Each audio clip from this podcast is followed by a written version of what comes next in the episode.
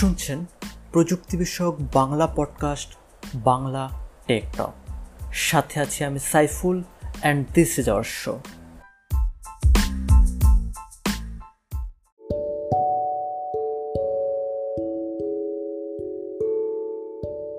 স্বাগতম সবাইকে বাংলা টেকটকের আরও একটি এপিসোডে আজকের এপিসোডে আমরা কথা বলেছি জোবায়ের হাসান ভাইয়ের সাথে। বিশ্ববিদ্যালয়ের ছাত্র অবস্থায় তিনি ছিলেন ঢাকা বিশ্ববিদ্যালয়ের সেরা কম্পিটিটিভ প্রোগ্রামারদের একজন এবং এখনও তিনি বাংলাদেশের প্রোগ্রামিং কন্টেস্ট কমিটির একজন সক্রিয় সদস্য। বর্তমানে তিনি টাইগার আইটি বাংলাদেশ লিমিটেডে একজন সলিউশন আর্কিটেক্ট হিসাবে কাজ করছেন। সেখানে তার কাজের একটি বড় অংশ জুড়ে রয়েছে মেশিন লার্নিং ও ডাটা সায়েন্স ভিত্তিক প্রজেক্টের নেতৃত্ব দেয়া। আজকের এপিসোডে তার সাথে কথা বলেছি টাইগার আইটি সহ বাংলাদেশের সফটওয়্যার ইন্ডাস্ট্রিতে মেশিন লার্নিংয়ের ব্যবহার এবং মেশিন লার্নিং কীভাবে ট্রেডিশনাল সফটওয়্যার ডেভেলপমেন্টকে বদলে দিচ্ছে এইসব নিয়ে। এছাড়া তার প্রোগ্রামিং কন্টেস্ট দিনগুলোর স্মৃতিচারণ এবং প্রযুক্তির বাইরে ব্যক্তি জোবায়ের হাসান সহ নানা প্রসঙ্গ উঠে এসেছে আমাদের আজকের কথোপকথনে। So without further ado let's get in to our show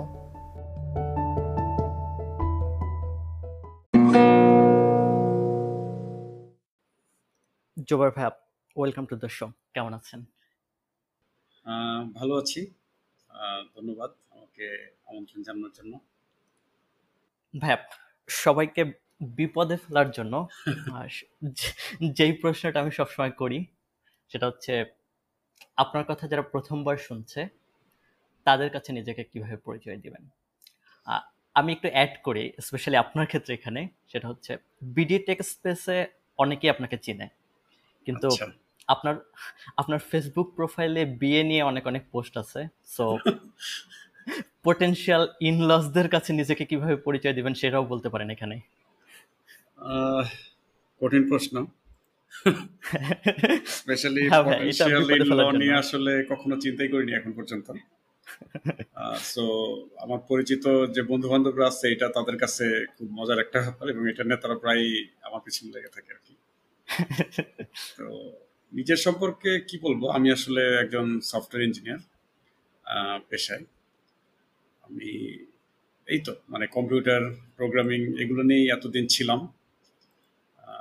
নিকট ভবিষ্যতেও আসলে আমি অন্য কিছু এখনও চিন্তা করছি না। এই আর কি। আর আচ্ছা।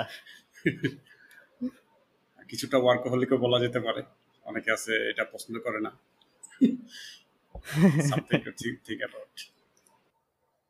আচ্ছা ভাই আমরা বেসিক্যালি আজকে বাংলাদেশের টেক ইন্ডাস্ট্রিতে মেশিন লার্নিং প্র্যাকটিসেস নিয়ে কথা বলব। কিন্তু আপনার সাথে যে কোনো ডিসকাশন অসম্পূর্ণ থেকে যাবে যদি আমরা competitive programming programming contest culture নিয়ে কিছু না বলি।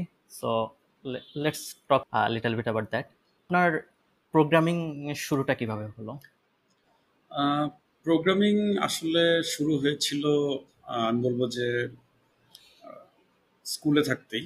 স্কুলের একদম শেষের দিকে ক্লাস নাইন টেন এরকম সময়। এর মেইন কারণ ছিল আমার এক বন্ধু, আরফিনুল হক তার কথা আমি সবসময় মেনশন করি। সো আসলে আহ, ওদের ওকে দেখি আমার প্রথম মানে ওর কাজ দেখি আমার প্রথম প্রোগ্রামিং ইন্টারেস্ট আসে।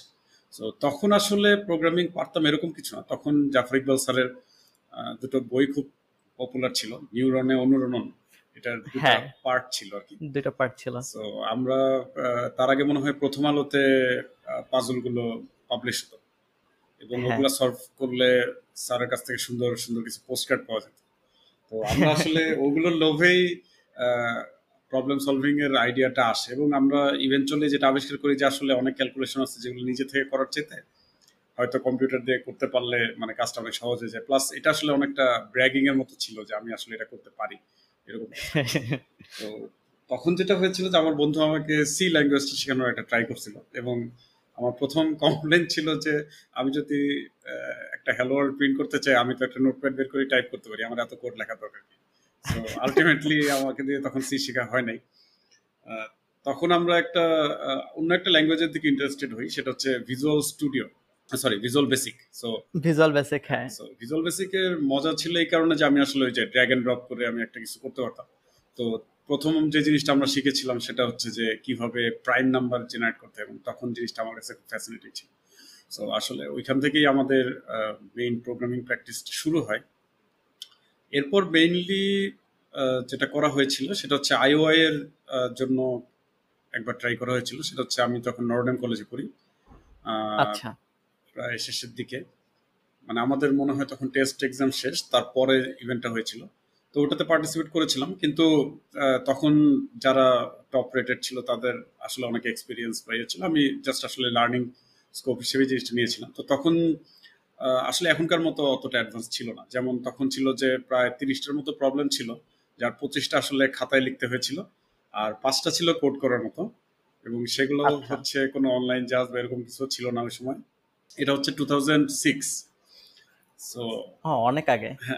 সিক্স বা সেভেন সেভেনের শুরুর দিকে হতে পারে আমি ঠিক খেয়াল নেই। তো যেটা হয়েছিল যে পেন ড্রাইভে করে আসলে যে কোড নিয়ে আরেকজনের মেশিন নিতে হতো এবং সেই কোড পরে দেখতো যে কোডটা ঠিক আছে এরকম একটা ব্যাপার ছিল। তো ওইটা আমার কাছে বেশ মজা লেগেছিল কিন্তু আমি আসলে ঠিক কোনো কিছু এক্সপেক্ট করে ওখানে পার্টিসিপেট করছি এরকম না। বাট তখন আসলে আমরা ওই যে এসিএম বা ইউভি অনলাইন চার্জ এই টাইপের জিনিসের সাথে আমরা তখনও পরিচিত হইনি আসলে। তারপর সিএসসিডিউতে ভর্তি হই এবং জুন মাসে আগে একটা রেগুলার একটা ট্রেন্ড ছিল যে সিএসসি তে আগে জুন মাসটা বন্ধ থাকতো। এখন মনে হয় জুন মাস বন্ধ। সামার ভ্যাকেশন বা এরকম কিছু একটা। হ্যাঁ। সো আমার ঠিক মনে নাই। আচ্ছা এটা হচ্ছে টু থাউজেন্ড সেভেনেই একদম লাস্টের জুন মাসে টু থাউজেন্ড সেভেনের জুন মাস। সো যেটা হয়েছিল যে আমাদের ওই সময় ওই সামার ভ্যাকেশনে যারা নাকি কম্পিউটার মানে কম্পিউটার প্রোগ্রামিং এ ইন্টারেস্টেড তাদের জন্য একটা স্পেশাল কোর্স হতো। মানে এটা ভলান্টারি যে কেউ যদি আসতে চায় তাহলে আসতে পারে এরকম। আচ্ছা। সো ওইখান থেকেই আসলে আমাদের এসিএম প্রোগ্রামিং এর শুরু। আমাদের চৌধুরী ফারহান স্যার ছিলেন চৌধুরী ফারহান সরি এহসান রাজা চৌধুরী উনিও ফারহান স্যার। তো উনি আসলে হ্যাঁ। আমাদেরকে ইনফ্যাক্ট আমার অ্যাকাউন্টটা উনি খুলে দিয়েছিলেন। এটা হচ্ছে একটা ল্যাবে সবাইকে দেখানোর জন্য যে ভুল সাবমিট করলে কি হয় এবং তারপর উনি আমার অ্যাকাউন্টে অনেকগুলো ভুল সাবমিট করেছিলেন তো এই আর কি, এভাবেই শুরু। তারপর যেটা হয় যে আসলে মানে জিনিসটা আমার কাছে অনেক ভালো লাগে যে কীভাবে আসলে আমি একটা প্রোগ্রাম লিখে একটা সলভ করলাম, একটা প্রবলেম তারপর আমাকে যখন বলল যে আমার সলিউশনটা অ্যাকসেপ্টেড সেটার ফিলিংটাই আসলে অন্য- অন্যরকম ছিল। তখন আসলে আমি বলব যে এখন কন্টেস্ট যতটা জনপ্রিয় তখন আসলে অতটা ছিল না। মানে আমি স্টিল বলব যে তখনও এটা মেইনলি পাবলিক ইউনিভার্সিটিগুলোর মধ্যে সীমাবদ্ধ ছিল মেজরিটি যেমন বুয়েট ঢাকা ইউনিভার্সিটি জাহাঙ্গীরনগর ইউনিভার্সিটি সাস্ট। আর পাবলিকের মধ্যে বলতে গেলে নর্থ সাউথ এদিকে অনেকে গিয়েছিল কিন্তু আসলে খুব বেশি যে মানে এখন যেরকম এটা প্রায় সবাই এটার সাথে পরিচিত তখন আসলে অতটা পরিচিত ছিল না। তো এইভাবেই প্রোগ্রামিং শুরু হয় তারপর তো দেখতে দেখতে চার বছর চলে গেল। আমি প্রায় আমি আসলে পাঁচটা রিজিয়নালে পার্টিসিপেট করি। সবগুলারই আসলে কি বলব যে আমাদের টিম তো আমরা কিছুটা আল্লাহকে টিম হিসেবে পরিচিত বাংলাদেশে। হ্যাঁ, আমরা আসলে সবসময় ওয়ার্ল্ড ফাইনাল হচ্ছে একদম জাস্ট এক পজিশনের জন্য মিস করেছি বেশ কিছু হ্যাঁ। ইভেন্টের কারণে। আচ্ছা, মানে এটা- আমরা এই লিজেন্ড ভর্তি হওয়ার পর থেকে শুনেছি। আমার আসলে এটা নিয়ে কোনো আফসোস নাই কারণ হচ্ছে যে মানে কখনো কোনো কিছু অ্যাচিভ করতে পারব, এই গোল আসলে কখনো ছিল না। মেইনলি কম্পিটিটিভ প্রোগ্রামিংটাকে আমরা একটা স্পোর্টস হিসেবেই নিয়েছিলাম এবং আমাদের সাথে যারা আরও বেটার করেছে এবং তারা আসলেও ডিজার্ভিং মানে তারা এতই ট্যালেন্ট ছিল যে এটা আসলে অবাকর মতো। তো এখনকার জেনারেশন আরও বেটার মানে এটা আসলে চিন্তার বাইরে যে কত তাড়াতাড়ি জিনিসটা অ্যাডভান্স হয়েছে। হ্যাঁ ভাই এটাই আমার পরের আপনার কাছে জানার ইচ্ছা, সেটা হচ্ছে আপনাদের সময় কমিউনিটিটা অনেক ছোট ছিল যেটা আপনি অলরেডি বলছেন। এখন কমিউনিটি অনেক বড় হয়েছে এবং national high school programming contest হচ্ছে যেটা একদম মফস্বলের বাচ্চারাও প্রোগ্রামিং শিখতেছে। সো ওভারঅল উনি আপনার কাছে এই জিনিসটা কেমন লাগে? সবাই যখন অবশ্যই মানে এটা তো একটা আমি বলব যে আমাদের যে প্রোগ্রামিং কমিউনিটিটা আছে এটা অলরেডি অনেক ছোট কমিউনিটি বাট আমাদের জন্য এটা একটা গ্রেট সাকসেস যে আমরা আসলে জিনিসটাকে ওই পর্যায়ে নিয়ে যেতে পেরেছি।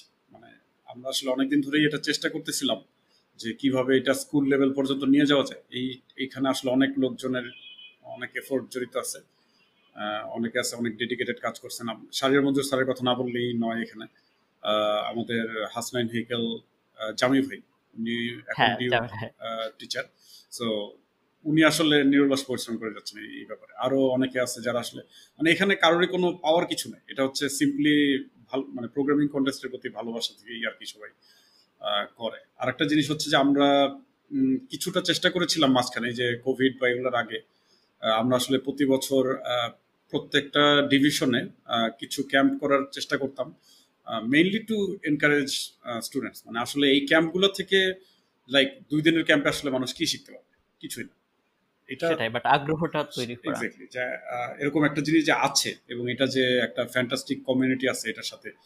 আর মানুষজনকে জাস্ট ইন্টারেস্টেড করা। মানে আমি যদি কারোর মধ্যে ইন্টারেস্ট গ্রো করতে পারি সে আসলে নিজে থেকে ওটা কন্টিনিউ করতে হবে এটা আসলে একটা হবির মতো। এখানে এমন কেউ না যে কাউকে যদি আমি জোর করে বসিয়ে দিই হয়তো সে ভালো করতে পারবে কিন্তু সে আসলে কখনো ওটা লাইক নিজের একটা অ্যাক্টিভিটি হিসেবে সে ওটা প্রিফার করবে না। রাইট আর আমরা কিছু কমিউনিটি কাজও করেছি যেমন বিডি প্রোগ্রামার্স নামে আমাদের একটা গ্রুপ আছে তারপরে আইওআই এর যে ফেসবুক গ্রুপগুলো আছে এই গ্রুপগুলো আমরা ক্রিয়েট করেছিলাম দুই হাজার তেরো সালের। আহ, সেপ্টেম্বর মাসেই মনে হয়। এবং ওগুলাতে এখন যেমন প্রায় আঠারো উনিশ হাজার মেম্বার আসলে হ্যাঁ কিছুদিন আগে আপনি স্ট্যাটাস দিয়েছিলেন দেখলাম যে হ্যাঁ এখন বিডি প্রোগ্রামার্স আঠারো হাজার মেম্বার ক্রস হ্যাঁ এই এই সামনের তেরো তারিখে সাত বছর হবে এই গ্রুপে আচ্ছা। আমি বলব যে আসলে আমরা অনেক দূরে আসছি যখন মানে যখন থেকে শুরু করছি হ্যাঁ। তার থেকে। আমার যেটা জানার ইচ্ছা specially national high school programming contest নিয়ে এই ব্যাপারটা নিয়ে একটা ডিবেট আছে যে বাচ্চাদের আসলে কোন বয়স থেকে প্রোগ্রামিং শেখা শুরু করা উচিত?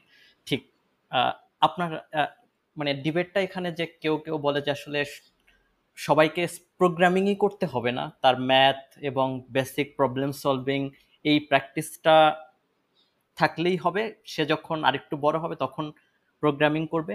আবার অনেকে একদম শুরু, একদম প্রাইমারি বা একদম ছোট লেভেল থেকে ডিরেক্ট কম্পিউটারে বসে কোড করা শুরু করে দেয়। আপনার কাছে কোনটা বেশি ইফেক্টিভ মনে হয়? আমি আসলে কোনো সাইড নিতে চাচ্ছি না এখানে। কারণ হচ্ছে যে আমার কাছে মনে হয় যে কোনোটাই প্রপার না। আবার দুইটারই প্রয়োজন আছে এরকম মনে হয়। আচ্ছা। সো বেসিক্যালি আমি যেটা বলব কম্পিউটার প্রোগ্রামিং আসলে এমন একটা জিনিস আমার কাছে যেটা মনে হয়েছে যে আমি প্রোগ্রামিং শুধু শুধু যদি শিখি এবং এটা যদি আমি কোথাও অ্যাপ্লাই না করি জিনিসটা আসলে এক্সট্রিমলি বোরিং একটা জিনিস। মানে আমি কেন একটা জিনিস শিখব যদি আমার কোনো দরকার না থাকে রাইট সো আমি যদি আমার দরকার ক্রিয়েট করতে চাই তার অন্যতম একটা কেস হতে পারে কি যে অবশ্যই প্রবলেম সলভিং একটা কেস যেখানে আমি হ্যাঁ। হয়তো কোনো কিছু একটা সলভ করতে চাই প্রবলেম কিন্তু যেটা হয়তো আমি লাইক প্র্যাকটিক্যালি করতে পারছি না বা খাতা কলমে করতে পারছি না আমার আরও কম্পিটিশনাল পাওয়ার প্রয়োজন সেরকম একটা কিছু করতে চাই বা আমি একটা অ্যালগোরিদম ইমপ্লিমেন্ট করতে চাই।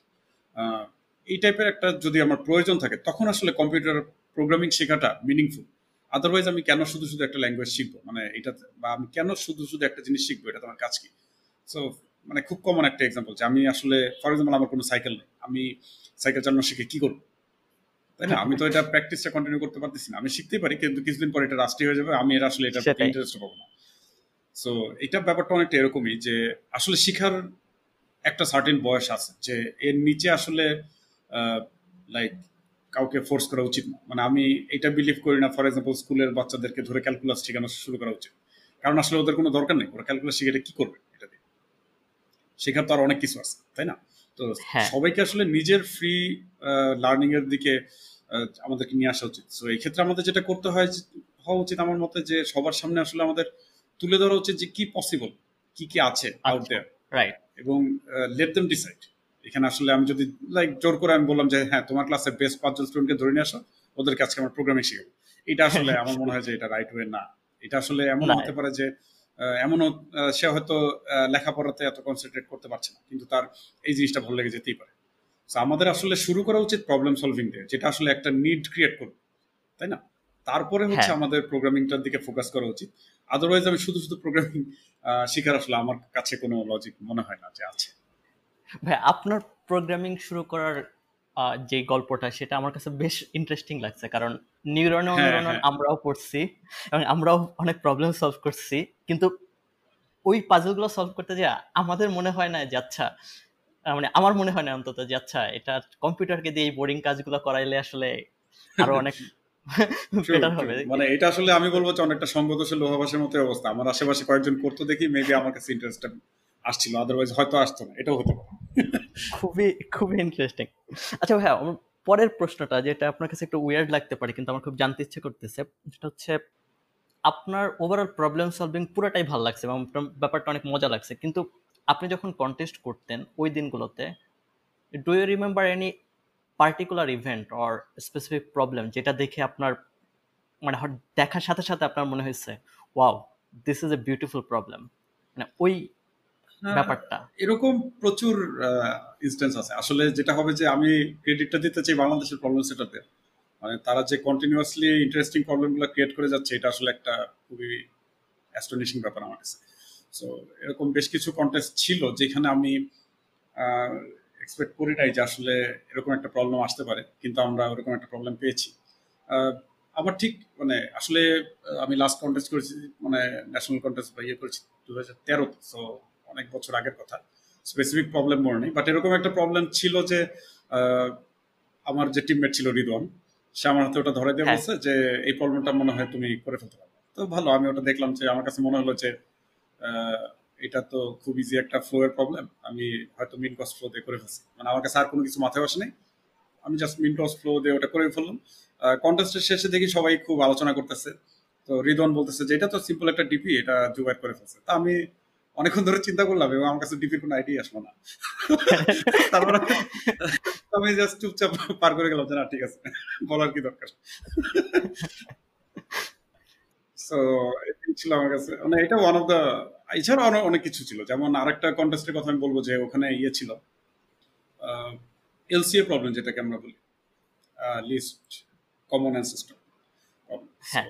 একটা অফলাইন এলসিএ প্রবলেম ছিল যেখানে প্রচুর কোয়েরি থাকতো যে এই দুইটা পেয়ারের এলসিএ কি নোডের এলসিএ কে। সো এরকম একটা প্রবলেমের সলিউশন আসলে তখন কেউই হয়তো ভাবে চিন্তা করেনি। বাট আমার যে টিমমেট ওই যে আবার রিদন ও কোনো একদিন দেখেছিল যে ওই যে ইন্ট্রোডাকশন টু অ্যালগোরিদম কোরম্যানের যে বইটা আছে ওটার মধ্যে মনে হয় কোনো একটা পাতায় এরকম একটা আউটলাইন ছিল যে এইভাবে করলে জিনিসটা হয় ওটা তার মনে ছিল।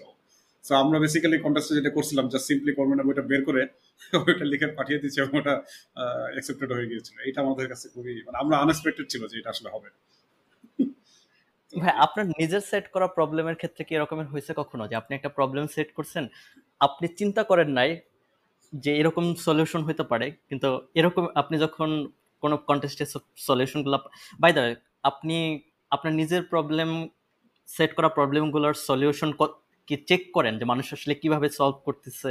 হ্যাঁ এটা হচ্ছে প্রথম অবশ্যই মানে আমরা দুই রকমের সেট করি একটা হচ্ছে কন্টেস্টে সেট করি সেটা তো কন্টেস্টের টাইমে দেখতেই হয় এটা হ্যাঁ। অলমোস্ট একটা রোল আর কি ওখানে। আর কিছু আছে সেট করি অনলাইন জাজ বা এরকম ইয়ের জন্য স্পজে আমার বেশ কিছু প্রবলেম আছে। আরও কয়েকটা সাইটে আছে ইউভিতে আছে। তো এই প্রবলেমগুলোতে আমরা যেটা করি যে ওভার টাইম আমরা আসলে আমি মিথ্যা বলব না যে আমরা ভুলে যাই ঠিক আছে? দুই এক বছর বা দুই বছর পার হয়ে গেলে ওই প্রবলেম আর চেক করা হয় না। কারণ হচ্ছে তখন নতুন প্রবলেম আছে নতুন ইন্টারেস্ট আছে।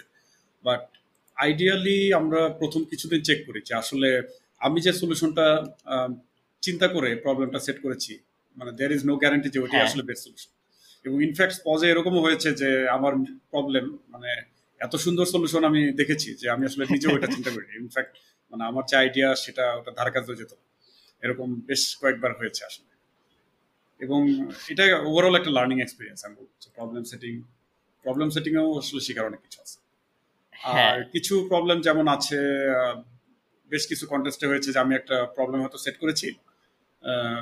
খুব মজার কিছু কাহিনী আছে। যেমন একবার একটা প্রিলিমিনারি কন্টেস্ট আমার একটা প্রবলেম ছিল তো মানুষজন যেটা করেছিল যে ওই যে ম্যাথ ওভারফ্লো যেটা স্ট্যাক যে সাইট সো ওখানে হ্যাঁ। পুরো প্রবলেমটাই পোস্ট করে দিয়েছিল এবং ওখানে তিন ঘণ্টার মধ্যে একজন একটা সলিউশন সাবমিট করেছিল যেটা হচ্ছে totally mathematically mathematical so basically সে অনেক ইন্টিগ্রেশন ডিফারেন্সিয়েশন করে প্রবলেমের একটা সলিউশন বের করেছে যেটা নাকি সিম্পল একটা বাইনারি সার্চ বা সরি টার্নারি সার্চেও করা যেত। তো আমি আসলে কখনো ওইভাবে চিন্তা করিনি যে কন্টেস্ট টাইমে কেউ এই কাজ করতে পারবে বা এত অল্প সময়ে কেউ এই সলিউশন বের করবে। এটাও একটা মজার জিনিস ছিল। আচ্ছা ভাইয়া আপনাদের টিম আপনি যেটা বললেন আপনাদের টিম আনলাকি টিম হিসেবে পরিচিত ছিল এবং you are one of the top competitive programmer from সিসিডিও on that time তারপরে আপনি এখনও অনেক অ্যাক্টিভ প্রোগ্রামিং কন্টেস্ট কমিউনিটিতে কিন্তু এখন আপনার কাজের একটা বড় অংশ মেশিন লার্নিং এবং ডাটা সায়েন্স ফিল্ডে to to very different type of programming আপনি কি এটাকে শিফট বলবেন নাকি it's just another type of problem solving আসলে আমি সেকেন্ড অপশনটাই বলব যে এটা জাস্ট অ্যানাদার টাইপের প্রবলেম মানে আমাদের সবই আসলে প্রবলেম আমরা আসলে রিয়েল লাইফ প্রবলেম সলভ করতেছি। সো প্রোগ্রামিং কন্টেস্টের দিকে অনেকেরই একটা নেগেটিভ ইয়ে থাকে যে এখানে যে প্রবলেমগুলোতে এগুলো রিয়েল লাইফ প্রবলেম না which is not true in essence মানে প্রতিটা প্রবলেমের যে অ্যাকচুয়াল এসেন্সটা থাকে, সেটা আসলে কোনো না কোনো রিয়েল লাইফ প্রবলেম থেকেই ক্রিয়েট হয়।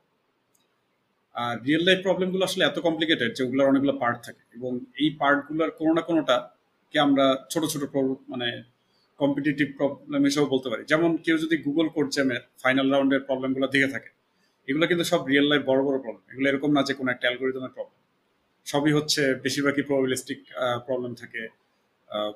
ইনফ্যাক্ট আমরা যে মেশিন লার্নিং এর যে অনেক কাজ টাজ করি এরকম সিমিলার কনসেপ্ট ওখানে লাগে মাঝে মধ্যে। সো আচ্ছা। আমি বলব যে সবই তো আসলে প্রবলেম সলভিং জাস্ট প্রবলেমের সলিউশনের স্কোপটা আর কি চেঞ্জ হয়।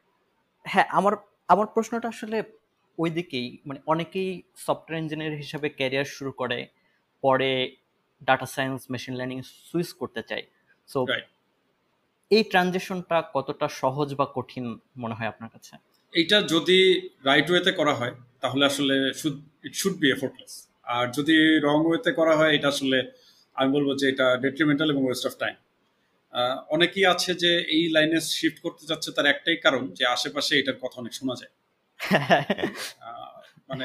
Like it's a hype train and they want to get on the train so এইটা আসলে আমার মতে ঠিক না। ওই যে আবার বললাম যে কোনো কিছু শিখতে হলে আসলে তার একটা পারপাস দরকার যে আমি কেন জিনিসটা শিখব। উইদাউট পারপাস শুধু শুধু একটা জিনিস আসলে শেখার মানে একাডেমিক লাইফে মিনিংফুল বাট প্রফেশনাল লাইফে আমার কাছে অতটা মিনিংফুল মনে হয় না। কারণ হচ্ছে যে ধরলাম আমি মেশিন লার্নিং এর কিছু জিনিস শিখলাম বাট কি আমি মেশিন লার্নিং একটা ভ্যাস্ট এরিয়া আমি আসলে এত অল্প সময় আমি কি শিখতে পারব? আমি যদি তিন মাস ফর এক্সাম্পল আমি মেশিন লার্নিং এর জিনিসপত্র প্র্যাকটিস করি how how far can I go আমার মনে হয় না আমি আসলে খুব বেশি দূর যেতে পারব। কারণ মেশিন লার্নিং এর যে রিসার্চ এটা একটা অনগোয়িং রিসার্চ এখনও চলছে এখনও অনেক নতুন নতুন জিনিস আবিষ্কার হচ্ছে। আর হ্যাঁ। অলরেডি যে জিনিসগুলো এস্টাবলিশড এগুলোর বয়স প্রায় দশ বারো বছর। যেমন কম্পিউটার ভিশন কম্পিউটার ভিশনের দিকে আমরা এখন এতই অ্যাডভান্সড যে এইটাকে আমরা এখন কম্পিউটার ওয়ার্ল্ড একটা সলভ প্রবলেম বলি। অন আদার হ্যান্ড আছে আমাদের এনএলপি যেটাকে আমরা এখনও মানে দাঁত বসাতে পারিনি। ইনফ্যাক্ট এনএলপিতে এখনও অনেক রিসার্চ চলতেছে যেগুলো ইনকমপ্লিট সো এনএলপির কাজ আমরা খুবই কম দেখতে পাই। যেমন ফেস রিকগনিশন সবখানে আছে। Fingerprint matching pattern matching object detection আমরা অহরহ দেখতে পাই। এবং বেশ অ্যাকুরেটলি ওগুলো কাজ করে। কিন্তু স্পিচ টু টেক্সট বা আমি আসলে কথা বলে কিছু একটা কাজ করতেছি বা আমার সাথে কোনো একটা বট সিমিংলেস মানে সিমলেসলি কথা বলতেছে, এই জিনিসটা কিন্তু আমরা এখন অনেক কম দেখতে পাই। বা দেখলে অনেক লিমিটেড স্কোপে দেখতে এর কারণ একটাই যে, একটা সাইড অনেক অ্যাডভান্সড আর একটা সাইড স্টিল মানে আগাচ্ছে। সো আমি যদি শিখতে যাই আমি আসলে অনেক অ্যাডভান্স একটা সাইড শিখার একটা কি প্রবলেম যে আমার আসলে অনেক কিছু শিখতে হবে তারা এখন আমি বলতে পারতেছি না যে আমি আসলে কিছু একটা পারি। আবার যে জিনিসটা এখনও অন মানে যে কোনো এখনও গ্রোয়িং সেটাও শেখার একটা ডিফিকাল্টি কি? যে আমি আসলে জানি না যে আমি আজকে যেটা শিখতেছি কালকে এটা ভ্যালিড থাকবে। বোধ কেজেই যেটা আমার মতে আগানো উচিত এইভাবে যে কোনো একটা স্পেসিফিক গোল সেট করে আগানো উচিত। যে আমি আসলে মেশিন লার্নিং এ কেন যাচ্ছি? বেশ কিছু গোল হতে পারে যে আমার হয়তো নিজের একটা প্রজেক্ট আইডিয়া আছে যেটা আমি করতে চাই। অথবা আমি একটা কোম্পানিতে জয়েন করতে চাই যে যাদের এরকম একটা প্রজেক্ট আছে সেটাতে আমি কন্ট্রিবিউট করতে চাই। অর কোনো একটা ওপেন সোর্স প্রজেক্ট আছে যেখানে আমি এটা কন্ট্রিবিউট করতে চাই। অর মেবি আমি একাডেমিক পারপাস এটা শিখতে চাই। কোনো একটা গোল আমার থাকা উচিত। আমি জাস্ট শুধু শুধু মেশিন লার্নিং শিখব, এটা আসলে আমার মতে রং ডিরেকশন আচ্ছা এখন যদি কারিকুলামের কথা বলি, আমাদের সিএসসি কারিকুলামে ট্রেডিশনাল প্রোগ্রামিং নিয়ে অনেক কোর্স আছে সফটওয়্যার ইঞ্জিনিয়ারিং রিলেটেডও কিছু কোর্স আছে। হ্যাঁ। Machine learning data science related course একেবারে ইন্ট্রোডাক্টরি লেভেলে এখন আমার প্রশ্ন হচ্ছে কেউ যদি আন্ডারগ্রাড শেষ করে এই লাইনে ক্যারিয়ার করতে চায় মানে সে কি পারবে নাকি তার আসলে মাস্টার্স বা হায়ার স্টাডিজ করা উচিত? অবশ্যই পারবে পারবে না এরকম না। কিন্তু এখানে দুই রকম জিনিস আছে। একটা হচ্ছে মেশিন লার্নিং যেটার যে একাডেমিক সাইডটা বা সাইন্টিফিক সাইডটা যেখানে আমরা মেশিন লার্নিং থিওরিজ নিয়ে কাজ করি, যে একটা থিওরি ডেভেলপ করা বা কোনো একটা থিওরিকে আরও বেটার করা এটা একটা সাইড আর একটা হচ্ছে ইঞ্জিনিয়ারিং সাইডটা যেটা আসলে ফর এক্সাম্পল আমরা করি টাইগার এটিতে বা বাংলাদেশ আরও বেশ কিছু কোম্পানি আছে। আমাদের কাজ হচ্ছে মেশিন লার্নিং অ্যালগোরিদমগুলো ডেভেলপ করা না, আমরা এগুলোকে আসলে প্র্যাকটিক্যাল পারপাসে অ্যাপ্লাই করতে চাই। মানে ঠিক অ্যাপ্লাইড সাইডটা আর কি এটা। সো আচ্ছা। যদি আমি অ্যাপ্লাইড সাইডে যেতে চাই আমার যে আসলে হায়ার স্টাডিজে যেতে হবে এরকম না কিন্তু আমার প্রচুর স্টাডি করার মন মানসিকতা থাকতে হবে। কারণ হচ্ছে আহ, এগুলো আসলে এরকম না যে আমি কোন একটা লাইব্রেরি খুঁজে বের করে ওটা আমি অ্যাপ্লাই করে ফেলতে পারব। আমার আসলে থিওরিটা জানতে হবে। সো থিওরিটা জানতে হলে একাডেমিক লাইনে গেলে তো আমার থিওরিটা অবশ্যই জানা হচ্ছে। কিন্তু আমি যদি একাডেমিক লাইনে না যাই তার মানে আমার সিমিলার অ্যামাউন্টের লেখাপড়া করতে হবে। নিজের থেকে। এটা অনেকটা চ্যালেঞ্জিং কারণ একাডেমিক লাইফে তো একাডেমিক সাইডে অলরেডি একটা মোটিভেশন আছে যে আমি কোন একটা স্পেসিফিক টপিকের কাজ করতেছি so there is a motivation but এই সাইডে ইঞ্জিনিয়ারিং সাইডে জিনিসটা আরও ডিফিকাল্ট আমি বলব যে ডিফিকাল্ট এই কারণে যে এইখানে একাডেমিক সাইডের চেয়ে অপশন অনেক বেশি। আমি একটা কাজ অনেকভাবে করতে পারি এবং আমি আসলে কোনো স্পেসিফিক সাইড আগে থেকেই সেট করতে পারব না। কারণ কি আমি আসলে জানি না যে what else is out so আমার আসলে অনেক স্টাডি করতে হয় যে কি কি আছে এবং তার কোনটা কোনটা আসলে অ্যাপ্লিকেবল কারণ আমরা বেশ কিছু স্ট্যাটিস্টিক্স আমরা পড়ছি যেমন seventy percent of all researches are just fake research মানে হচ্ছে যে ওগুলো অ্যাপ্লাইড না অ্যাপ্লিকেবল না এবং ওগুলো আসলে কোনো মিনিংফুল কিছু না। স্টুডেন্টরা জাস্ট ওটা করে mainly for degrees and other stuff but ওটা আসলে ঠিক সিগনিফিকেন্ট কোনো স্টাডি না। সো অনেক গার্বেজ জিনিস আমাদেরকে আইডেন্টিফাই করতে হচ্ছে না এটা আসলে ইউজেবল না। বা এটা আসলে লেম যেটা সে যে স্ট্যাটিস্টিক্স প্রেজেন্ট করছে পেপারে এটা কারেক্ট না। এটা ভেরিফাই করা যায় যে এটা রং সো এরকম সিচুয়েশনগুলোতে আমাদের পড়তে হয়। তো এইগুলোর জন্য আমাদের অনেক স্টাডি করতে হয়। ইনফ্যাক্ট এইসব স্টাডিতে আমরা অনেক সময় একাডেমিক লোকজনদের সাথেও কন্ট্যাক্ট করি। যেমন আমরা প্রফেসরদের সাথে কথা বলি। টিউ টিচার কয়েকজন আছে, তাদের সাথে আমরা রেগুলার কানেকশন আছে আমার। কারণ আছে আমি তাদেরকে চিনি। তো যে যাদেরকে চেনে আর কি, তাদের কাছ থেকে আসলে আমরা হেল্প নেওয়ার ট্রাই করি। আমার ফ্রেন্ড আছে যারা এখন একাডেমিক সাইডে তাদের হেল্প নিই আমরা। সো আমি যেটা বলব যে ডিরেক্টলি একাডেমিক সাইডে না গেলেও একাডেমিক যারা আছে একাডেমিয়াতে তাদের সাথে ভালো কমিউনিকেশনটা এখানে ইম্পর্টেন্ট কারণ এই জিনিসগুলো আসলে ঠিক নর্মাল সফটওয়্যার ইঞ্জিনিয়ারিং এর মতো জাস্ট ইমপ্লিমেন্টেশন বেস না। এখানে অনেক কিছু মানে ইনডেপথ থিওরিটিক্যাল নলেজ থাকতে হয়। তা না হলে আমি প্রপারলি এটা অ্যাপ্লাই করতে পারব। রাইট ভাইয়া, আম- আমার মতো যারা আসলে মেশিন লার্নিং এর কোনো রিয়েল লাইফ কোনো প্রজেক্ট করে নাই মানে আমরা যারা এখন প্রোগ্রামিং করতেছে বা সফটওয়্যার ইঞ্জিনিয়ারিং করছে তারা সবাই কেউ কখনো না কখনো টেনসর ফ্লো বা কেরাসের কিছু লাইব্রেরি কল করে কিছু পাবলিক ডাটা সেটের উপরে কিছু এক্সপেরিমেন্ট করে নিজেকে মেশিন লার্নিং ইঞ্জিনিয়ার ভাবা শুরু করছে কয়েকদিনের জন্য। কিন্তু আপনি যেটা বললেন যে একাডেমিক মানুষজনের সাথে কোলাবোরেশনের ব্যাপারটা এবং এই যে থিওরিটা জানাটা এটার স্কোপটা আসলে কোথায়? এটা যদি আরেকটু এলাবোরেট করে বলেন যারা আমার মতো যারা আসলে জিনিসগুলো কখনো রিয়েল লাইফে করে নাই যে আসলে ডিফারেন্সটা আসলে কোন জায়গায় হয়? আমি একটা লাইব্রেরি কল করে আমি কতটুকু কাজ করতে পারব এবং আমি যদি থিওরিটা জানি মানে. হাউ ডাজ ইট হেল্প কোনো কিছু নিয়ে এক্সপেরিমেন্ট করা তো আসলে রং না। সো লাইক একটা জিনিস কীভাবে কাজ করে সেটা আসলে দেখাটা দ্যাটস ফাইন বাট একাডেমিক নলেজটা দরকার এই কারণে যে যখন আমি আমার মেশিন লার্নিং এর কোনো একটা কিছু একটু আগেও যেটা আমি বলেছি যে কোনো একটা গোল বা কোনো একটা প্রয়োজনে আমি আসলে এটা শিখতে চাচ্ছিলাম। সো যদি আমি জিনিসটার অ্যাপ্লাইড সাইডটা চিন্তা করি যে একটা মেশিন লার্নিংকে আমি কোনো একটা রিয়েল ওয়ার্ল্ড প্রবলেম সলভ করতে অ্যাপ্লাই করতে চাই। সো এখানে লিমিটেশন যেটা থাকে নর্মালি মিডিয়াম ব্লগ বা যে কোনো কোর্সে যেটা প্রেজেন্ট করা হয় সেটা হচ্ছে শুধুমাত্র কনসেপ্টটা দেখানো হয় মোস্ট অফ দ্য কেস যে আমি আসলে ফর এক্সাম্পল একটা ফেস রিভলিউশন সিস্টেম তার কি কি ফাংশনালিটিস আছে কীভাবে আমি তাকে ট্রেন করাবো কীভাবে আমি একটা জিনিস টেস্ট করব সেখানে কীভাবে আমি তার পারফরমেন্স মেজার করব এই কনসেপ্টগুলো ওখানে থাকে। কিন্তু আসলে জিনিসটাকে একটা রিয়েল ওয়ার্ল্ড প্রবলেমে কীভাবে অ্যাটাচ করতে হয় বা কীভাবে সেটাতে আমি একটা বড় প্রবলেম সলভ করতে পারি সেই জিনিসগুলো ওখানে কখনো মেনশন থাকে না। তো এখানে আমি আমাদের ন্যাশনাল আইডি কার্ডের জন্য যে আমরা যে প্রজেক্টটা করি এবং সেখানে মেশিন লার্নিং এর কি কাজ সেটা যদি আমি একটু বলি তাহলে বেশ কিছু জিনিস হয়তো ক্লিয়ার হবে। হ্যাঁ ভাইয়া। যেমন আমাদের এখানে প্রায় বারো কোটির মতো ফেস আছে। এবং সেখান থেকে আমরা ফিচার ভেক্টরগুলো বের করি। সো এই যে বারো কোটি ফেসের উপরে যে আমি ফেস সিস্টেমটা চালাবো, এটার সাথে বিডিএম ব্লগে বা কোনো একটা কোর্সে আমরা যা শিখি, তার ডিফারেন্সটা আসলে কোথায়? প্রথম কথা হচ্ছে যে, আমরা যখন ট্রেন করাই একটা জিনিসকে, তো মোস্ট অফ দ্য কেস একটা থিওরিটিক্যাল ক্লাস বা যখন আমি একটা টিউটোরিয়াল দেখছি ওখানে একটা ডাটা সেট দেওয়া থাকে যেটাতে আমি ট্রেন করে আমি জাস্ট দেখতে পারি যে হ্যাঁ কাজ করছে বাট যদি আমি একটা রিয়েল ওয়ার্ল্ড প্রবলেম যেমন বাংলাদেশের ভোটারদের কথা চিন্তা করি প্রতি বছরই তো লাখ লাখ ভোটার নতুন অ্যাড হচ্ছে। আমি আসলে ট্রেনিং মেকানিজমটা আমার কি হবে? আমি কি করতে পারব এখানে? আমি কি প্রিভিয়াসলি আমার যে মডেলগুলো আছে তাদেরকে আমি এক্সটেন্ড করতে পারব? নাকি আমাকে আবার নতুন করে ট্রেন করতে হবে? আমি যখন নতুন করে ট্রেন করাবো তখন পুরোনো মডেলটার কি হবে? আর নতুন ট্রেন করানোর সময় আমার কি আবার কোনো নতুন করে এরোর রেট বা কোনো কিছু ক্যালকুলেট করা লাগবে কিনা? এই জিনিসগুলো আমি কীভাবে বুঝতে পারব? এটা বুঝতে হলে আমার আগে বুঝতে হবে যে আমি যেই মডেলটা ইউজ করতেছি, তার আন্ডারলাইং স্টেপগুলো কি কি বা কি কি অ্যালগোরিদম সে ফলো করতেছে, কি প্রসেসটা সে ফলো করতেছে। আমি যদি পুরো জিনিসটা না জানি, তাহলে আমি এই আমি আসলে কোন অ্যাপ্রোচটা বেস্ট হবে এটা আমি ডিটারমিন করতে পারব না।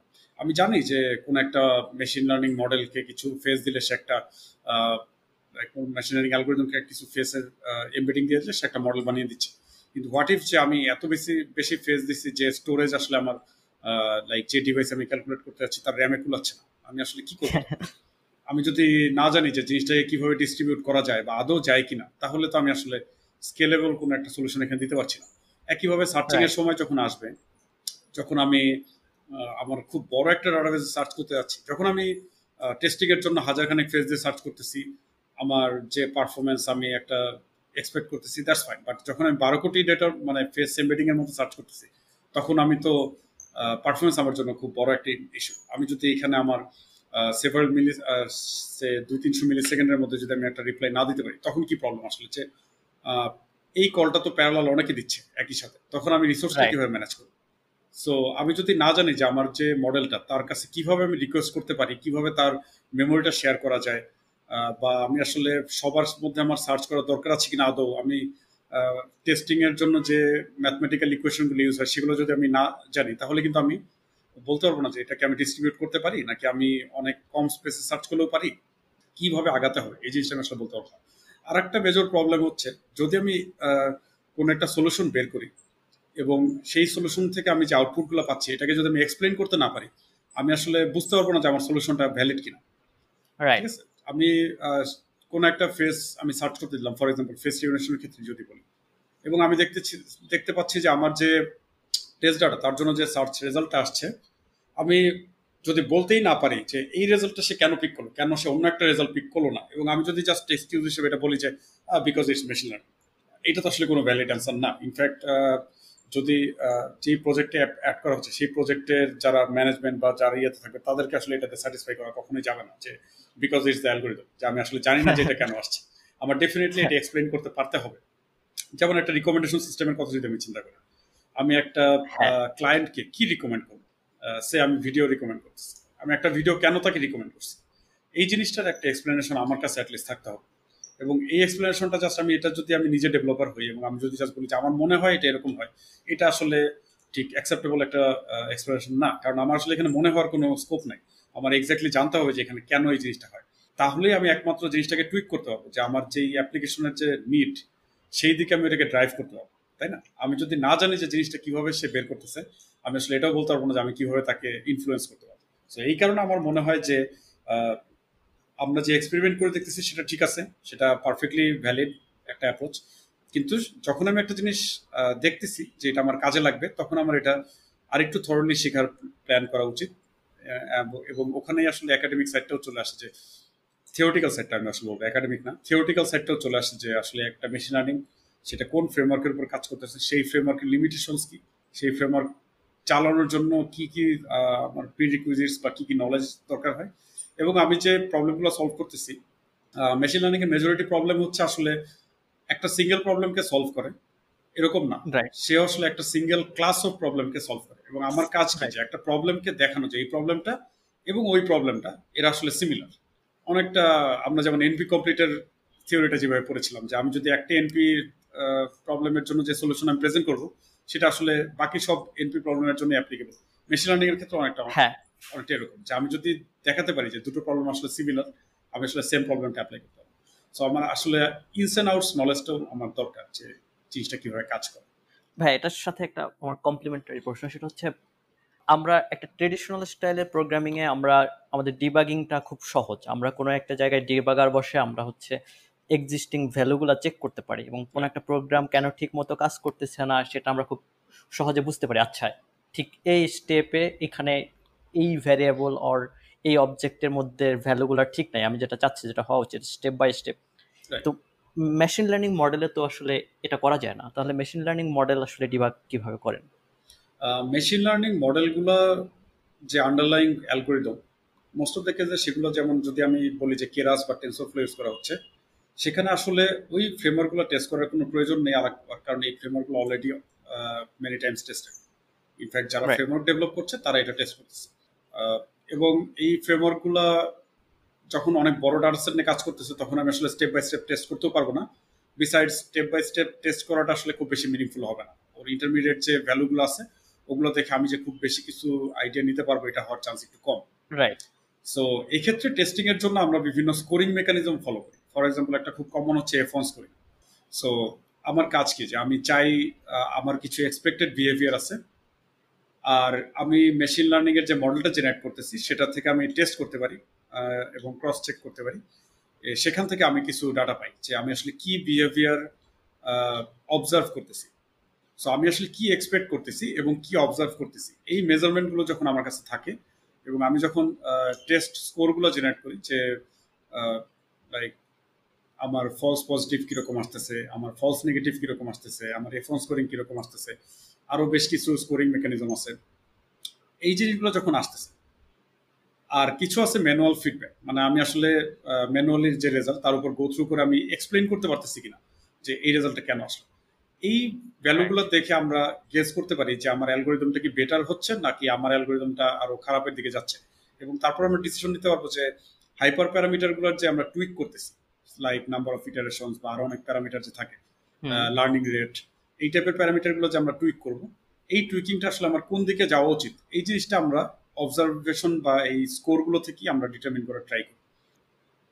আমার মনে হয় যে এটাই আসলে এখানকার ডিবাগিং ইনফ্যাক্ট আমি যদি আমি কীভাবে বুঝতে পারব যে একটা মেশিন লার্নিং এই প্রবলেমের জন্য অ্যাপ্লিকেবলই না?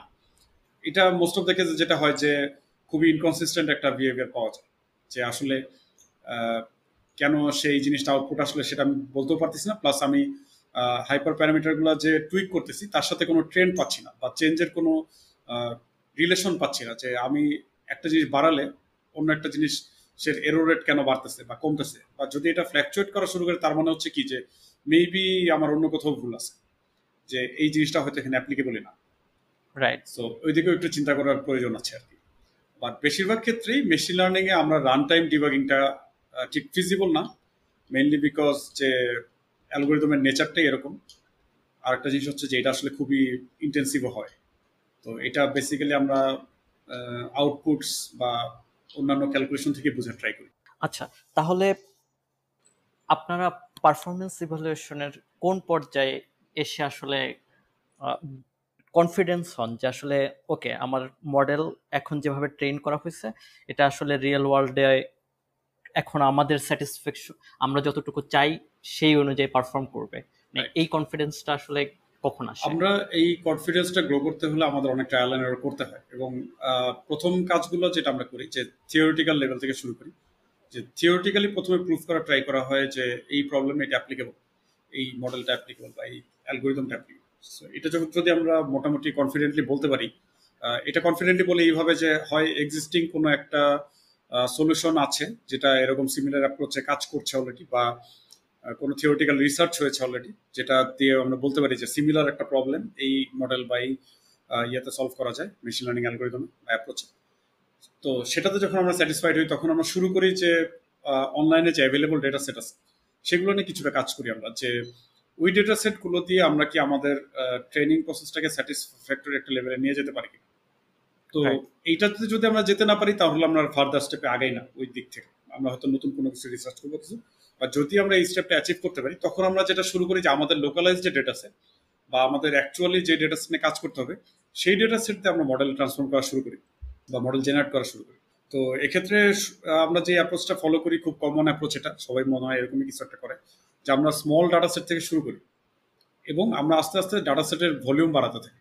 আর ভলিউম বাড়ানোর সাথে সাথে আমরা কিছুটা টুইকিংও শুরু করি এবং সেটা বেসড অন যে এই যে অ্যাকুরেসি স্কোরগুলো আমরা বের করছি, এগুলোর উপরে বেস করে। যে ডাটা বাড়ালাম, তার সাথে অ্যাকুরেসি স্কোর যদি আমি আগের আমার প্রিভিয়াস ইটারেশনের পর কোনো কিছু চেঞ্জ না করি, তাহলে কোন দিকে, কোন ডিরেকশনে চেঞ্জটা হচ্ছে?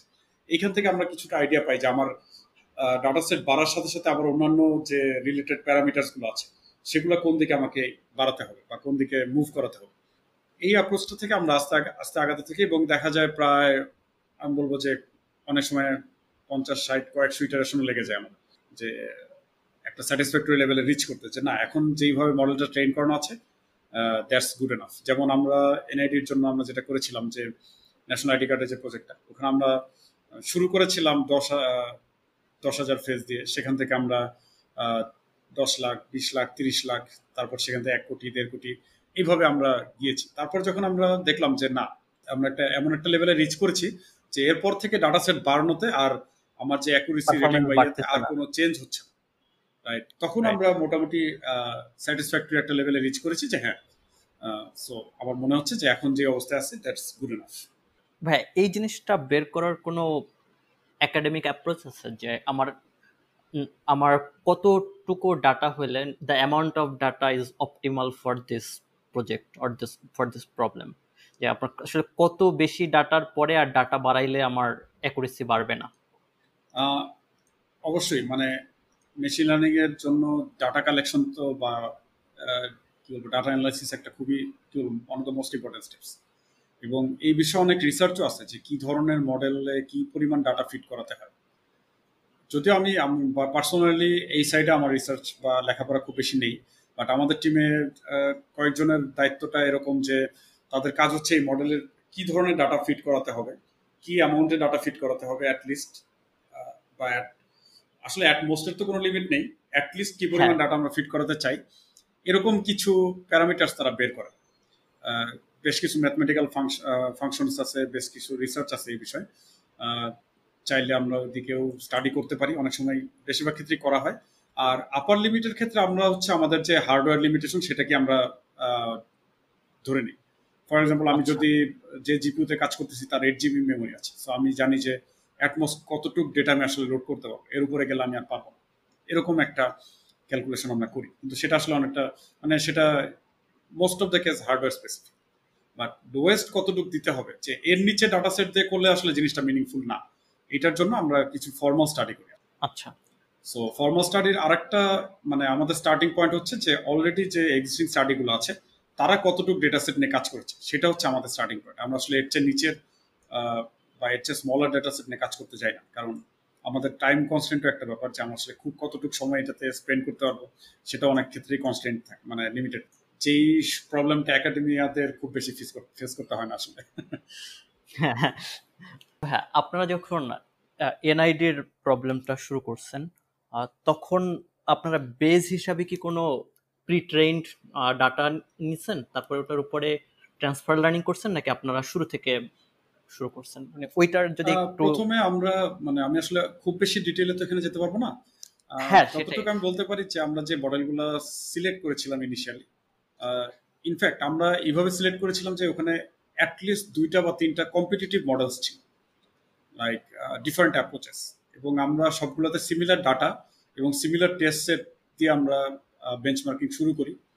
সো যেমন বেশ কিছু মেশিন লার্নিং এর প্যারামিটার্স আছে যেমন অ্যাকুরেসি রিকল এই জিনিসগুলোতে আমরা খুব ক্লোজলি অবজার্ভ করি। যেমন আমাদের আসলে ইউজ কেসটা কীরকম? যে আমি কি চাই? কিছু কিছু ইউজ কেস আছে যেখানে ফলস পজিটিভ এক্সপেক্টেড কিছু কিছু ইউজ কেস আছে যেখানে ফলস নেগেটিভ এক্সপেক্টেড তাই না? যেমন আমি যদি কোভিড এর কথাই বলি যে কোভিড টেস্ট করা হচ্ছে। এখানে ফলস নেগেটিভ খুবই ডেঞ্জারাস যে একজনের কোভিড আছে আমি কিন্তু বললাম যে কোভিড নাই। হ্যাঁ। কিন্তু আমি যদি কিছু ফলস পজিটিভ আমার সিস্টেমে থাকে সেটা আসলে কিন্তু খুব বেশি প্রবলেম না। তাই না? যেটা যে আমি কোভিড না কিন্তু আমার মনে হচ্ছিল যে তার কোভিড আছে। সে প্রিকশন নিয়েছে। আসলে ক্ষতির তো কিছু হ্যাঁ। রাইট সেটাই। সো আবার কিছু জিনিস আছে যেখানে ফলস নেগেটিভ খুব খারাপ হতে পারে। যেমন হচ্ছে আমি সে আমি টেরোরিস্ট ট্রেস করতেছি। আমি যদি রাস্তাঘাটে মানুষজনকে টেরোরিস্ট মার্ক করা শুরু করি এটা আসলে প্রথম কথা যারা এটার উপরে ল এনফোর্সমেন্ট বা যারা এটার উপর কাজ করবে তাদের জন্য এটা একটা হ্যাসল হয়ে যেতে পারে। আর এটা ডিস্ট্রাস্ট গ্রো করবে। মানে জনগণের মধ্যে ডিস্ট্রাস্টের একটা ব্যাপার হতে পারে। এরকম একটা সিনারিও আছে। তো আমরা ধর- ধরো যে কিছু মডেল এরকম আছে যে যাদের রিকল বেশি আবার কিছু মডেল আছে যাদের অ্যাকুরেসি বেশি। সো ডিফারেন্স কি যে কিছু মডেল আছে যেখানে আমি টেস্ট করতে দিলেও কিছু না কিছু আমাকে দিবেই। তার মানে কি? যেখানে আসলে ফলস পজিটিভ থাকার চান্স বেশি। আর কিছু মডেল আছে যারা আসলে যথেষ্ট পরিমাণে কনফিডেন্স সহ কোনো রেজাল্ট না পেলে আমাকে বলবে না। তার মানে ওখানে ফলস পজিটিভ হওয়ার চান্স খুবই কম। আই মিন রিলেটিভলি কম। সো আমরা যখন ইনিশিয়ালি মডেলগুলো পিক করি তখন আমরা আসলে যেটা বের করার ট্রাই করি যে আমাদের যে ইউজ কেস তার সাথে কোনটা অ্যালাইন বেশি। ওইখান থেকে আমরা কিছু এলিমিনেশন চালাই যে আসলে কোন মডেলগুলো নিয়ে আমরা আরও ফার্দার এগিয়ে যাব কোন মডেলগুলো নিয়ে আমরা আর দরকার নেই আমাদেরকে দেখা সো এরকম কম্পিটিটিভলি আমরা যখন বেশ কিছু মডেল আমরা টেস্ট করতেছি ওখান থেকে আমাদের একটা আইডিয়া আসে যে কোন মডেলগুলো নিয়ে আমরা টাইম ইনভেস্ট করব। তো ইভেনচুয়ালি আমরা এটা একটা সিঙ্গেল মডেলে ন্যারো ডাউন করার ট্রাই করি। রিয়েল ডাটা সেট নিয়ে কাজ করার আগে আচ্ছা। তো আমাদের হাইপোথেটিক্যাল ডাটা সেট বা আমাদের কি বলব এটা ফ্যাব্রিকেটেড ডেটা সেট যেটা আছে সেইগুলো নিয়ে আসলে আমরা মেইনলি এলিমিনেশনগুলো করার ট্রাই করি যে কোন মডেলগুলো নিয়ে আসলে আমরা ফিউচারে কাজ করব। আচ্ছা এবং ওইখান থেকে আমরা আগাই। ভাইয়া আপনার লিঙ্কড প্রোফাইলে আমি রিসেন্টলি আমার এই এপিসোডের জন্য আর নেই আসলে আমি কি লিখে রাখছি? না না আমি এই এপিসোডের জন্য আমি আপনার কাজগুলো দেখতেছিলাম। সো ওইখানে আপনি মেনশন করছেন যে Tiger আইটির home grown machine learning engine so এটা একটু এলাবোরেট করবেন যে আসলে কিসের উপরে বেস করে শুরু করছেন এবং এটা কারেন্টলি কোন স্টেজে আছে? আমরা আসলে জিনিসটা শুরু করেছিলাম একটা হেলথ কেয়ার সিস্টেম আমরা আমাদের একটা ভিশন ছিল সেখান থেকেই। সো মেইনলি আমাদের কিছু গোল ছিল যে রুরাল এরিয়াতে আমরা হেলথ কেয়ার পৌঁছে দিতে চাই। যেখানে আসলে ইন্টারনেট কানেক্টিভিটি অতটা নেই বা ক্লিনিক্যাল সাপোর্টগুলো নেই। এটা মোস্টলি প্রাইমারি হেলথ কেয়ার মানে হচ্ছে যে খুব কমপ্লিকেটেড কোনো কিছু হবে না। আমরা সিম্পল যে কমন ডিজিজগুলো এগুলো ইয়ে করতে চাই। এবং আমাদের আরেকটা গোল ছিল যে নর্মালি বাংলাদেশে যেটা একটা প্রবলেম যে রুরাল এরিয়াতে প্রচুর রিডাইরেকশন হয়। যখন একটা পেশেন্ট আসে সে প্রথমে তার আত্মীয় স্বজনদের কাছে যায় সেখান থেকে বাজারের যে ইয়ে আছে তার কাছে যায়। অনেক কিছু ঘুরতে ঘুরতে শেষ পর্যন্ত যখন মেডিকেল ফ্যাসিলিটিস আসে তার আগে অনেকে মারাও যায় বা অনেক সিরিয়াস অবস্থায় চলে যায়। হ্যাঁ। এই জিনিসগুলো আমরা সমাধান করতে চাচ্ছিলাম। তো এই ক্ষেত্রে আমরা মেশিন লার্নিং এর বিভিন্ন টুলস আমরা ইন্ট্রোডিউস করার একটা ট্রাই করছিলাম যে যদি আমাদের ম্যান পাওয়ার শর্টেজ থাকে কীভাবে আমরা অনেকগুলো কাজ অটোমেটেড করে ফেলতে পারি? তো তার একটা পার্ট ছিল এরকম যে অটোমেটিক আমরা একটা কি বলব এটা স্পেশালিস্ট সাজেস্ট করা। কারণ হচ্ছে যে machine learning health care system এখন অতটা ডেভেলপ না যে আমি সিমটম দেখে বলে দিব যে তোমার এই ডিজিজ হচ্ছে এটা আসলে এখনও ইলিগাল বাট আমরা যেটা করতে পারি যে তাকে আমি একটা স্পেশালাইজ ডক্টরকে সাজেস্ট করতে রাইট যে আমার কাছে মনে হচ্ছে যে তোমার সে কার্ডিওভাস্কুলার প্রবলেম থাকতে পারে সো তুমি এই টাইপের ফিজিশিয়ানদের সাথে যোগাযোগ করো। সো আমি তাকে আসলে বলতেছি না যে তোমার এরকম একটা ডিজিজ হচ্ছে কিন্তু আমি তাকে ডিরেক্টলি এমন একজনের সাথে কমিউনিকেট করে দেওয়ার একটা ব্যবস্থা করতে চাচ্ছি। যার সাথে কমিউনিকেট করলে তার আসলে রিডাইরেকশনটা কমবে। সে প্রপার হেলথ কেয়ার পাবে এবং সে ওই ফিজিশিয়ান তাকে বা স্পেশালিস্ট তাকে সাজেস্ট করতে পারবে যে অ্যাকচুয়ালি তার কি করা উচিত। সিস্টেমটা কি ইনপুট হিসাবে সিমটমগুলো নিবে? আমাদের মেইন প্ল্যান ছিল ওটাই যে initially signs and symptoms so sign and symptom এটা ডক্টররা সবাই জানেন। যে সিমটম হচ্ছে পেশেন্ট যেটা বলে আর সাইন হচ্ছে ডক্টর যেটা দেখতে পাচ্ছেন। তার সামনে আচ্ছা। মানে নিজে যেটা অবজার্ভ করতেছে। সো সায়েন্স এন্ড সিমটমস থেকে আমরা আসলে কন্ডিশনের দিকে আমরা ডিডিউস করার একটা ট্রাই করছিলাম। এই রিলেটেড আমরা বেশ কিছু স্টাডি করি। ইনফ্যাক্ট আমরা নিজেরা কিছু অ্যালগোরিদম ডেভেলপ করি প্রথমে এটা আসলে আমাদের যে অ্যালগোরিদমটা এটা অনেকটা নিউরাল নেটওয়ার্কই ফলো করেই করা। মানে নিউরাল নেটওয়ার্ক যে প্রসেসে কাজ করে এরকম সিমিলার একটা প্রসেস কিছু ডিফারেন্স আছে যেমন আমাদের যে ডাটা সেট এটা আসলে একটা গ্রাফ ডাটা সেট এবং এটা একটু কমপ্লিকেটেড একটা ডাটা সেট কারণ আমরা সিম্পলি সিমটম থেকে আসলে কোনো একটা কন্ডিশনে যেতে পারি না মাঝখানে আমার আরও অনেক কোশ্চেন থাকে। আর আমরা যেটা. চাচ্ছিলাম যে একটা বট সিস্টেম বানাবো সো আসলে এমন হওয়ার চান্স খুবই কম বা প্র্যাকটিক্যাল না যে একজন এসে সব সিমটম এন্ট্রি দিল আমি তাকে ডাইরেক্ট বলে দিলাম। এটা আসলে একটা কনভারসেশনাল একটা প্র্যাকটিস যে পেশেন্টকে আস্ক করা। যে আসলে তোমার কি মনে হচ্ছে? কেমন ফিল করতেছে? কি প্রবলেম সেখান থেকে তাকে কোনো একটা দিকে গাইড করা। এটা একটা গোল ছিল যে আমি আসলে রিলিভেন্ট দিকে গাইড করতে চাই। আমি তাকে র্যান্ডমলি কোশ্চেন করতে চাই না। যে আমি আসলে কি ডিটারমিন করতে চাই? আমার মনে হচ্ছে যে তার হয়তো কোনো একটা প্রবলেম আছে। আমার সেই দিকে আসলে আগানো উচিত। বা কোনোভাবে আমার কিছু এলিমিনেশন করা উচিত যে তার এগুলো নাই। আরেকটা সাইড ছিল আমাদের যে আমরা আসলে রুরাল এরিয়াতে ঠিক এমবিবিএস ডক্টরদেরকে সবসময় পাই না সো হ্যাঁ। মেবি আমরা মেডিকেলি ট্রেইনড পার্সোনাল ছাড়া যেমন ম্যাটস বলা হয় সংক্ষেপে সো এদেরকে যদি আমরা ওখানে রাখি এবং এদেরকে যদি আমরা রিপ্রেজেন্টেটিভ হিসেবে রাখি এখানে যে প্রবলেমটা হতে পারে যে তারা হয়তো রিলেভেন্ট কোনো কোশ্চেন করতে ভুলে যেতে পারে পেশেন্টকে কারণ তারা তাদের হ্যাঁ। এক্সপিরিয়েন্স কম কারণ আমাদের দেশে ডক্টররা এখনও কিন্তু এক্সপিরিয়েন্স থেকেই কোশ্চেন করে এবং। এই মেডিকেল ডায়াগনোসিস পুরো সিস্টেমটাই আসলে always localized so same symptom ইউকেতে যেই জিনিসটা তারা ডিডিউস করবে আমাদের দেশে কিন্তু সেমি সিমটমে সেই জিনিসটা না সেটা অন্য একটা ডিজিজ হতে পারে। কারণ ডিজিজ আসলে বা কন্ডিশনস বলা ভালো এখানে। কন্ডিশনস আসলে মানুষের লাইফস্টাইলের উপর অনেক কিছু ম্যাটার করে। Lifestyle living standard food habit এইসবের উপর ডিপেন্ড করে। So same. মধ্যে ডিফারেন্ট ডিজিজ হওয়াটা আসলে অস্বাভাবিক কিছু না বা একই ডিজিজের ডিফারেন্ট স্টেজ হওয়াটা অস্বাভাবিক কিছু না। তো এই ধরনের কাজগুলো করার জন্য আমরা বট সিস্টেমটা জেনারেট করছিলাম। সো বটটা হতে হতে ইন্টারাক্টিভ তার মানে মেশিন লার্নিং এর যে প্রসেসটা যে আমরা আসলে প্রথমে পুরোটা ট্রেন করে ফেলব, তারপর সেখান থেকে রেজাল্ট ডিডিউস করব, এটা আসলে এখানে ডিরেক্টলি অ্যাপ্লিকেবল না। সো এই জিনিসটার জন্য আমরা কিছু ইন্টারেক্টিভ ওয়েতে প্রসেসটা ফলো করেছিলাম। সো মেশিন লার্নিং অ্যালগোরিদমগুলো যেভাবে কাজ করে, আমরা সেই জিনিসটাকেই ম্যানুয়ালি ইমপ্লিমেন্ট করা বা কি বলব, যে আসলে ইউজারের কাছ থেকে কন্টিনিউসলি ইনপুট নিচ্ছে এবং সে কন্টিনিউ সে অন দ্য স্পট একটা লার্ন করার ট্রাই করতেছে।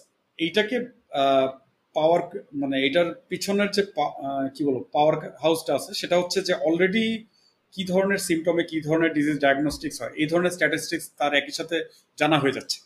এবং সেখান থেকে সে। ফিউচার ডায়াগনোসিস গুলোকেও সে মডিফাই করতে হবে। সো এখানে দুটো জিনিস আমরা ইনকর্পোরেট করার ট্রাই করতেছি। একটা হচ্ছে যে এখানে একটা অটোমেটিক লার্নিং ডেটা সায়েন্সের একটা লার্নিং প্রসিডিউর আছে যেখান থেকে আমরা হয়তো কোনো রিগ্রেশন অ্যানালিসিস বা কোনো কিছু দেখে লাইক একটা সিমটমের কমনালিটি বা কমননেস যেটাকে বলি, একটা সিমটমের একসাথে একটা কন্ডিশনের রিলিভেন্স কীরকম, এই প্যারামিটারগুলো ডিডিউস করতে পারবে এবং এইগুলা আমাদেরকে হেল্প করবে ওই যে বটটা যে মেডিকেল বট সিস্টেম যেটা, তাকে হেল্প প্রপার ডিরেকশনে গাইড করতে যে আসলে তার কোন ধরনের ডিজিজের ইনভেস্টিগেশনের দিকে আগানো উচিত।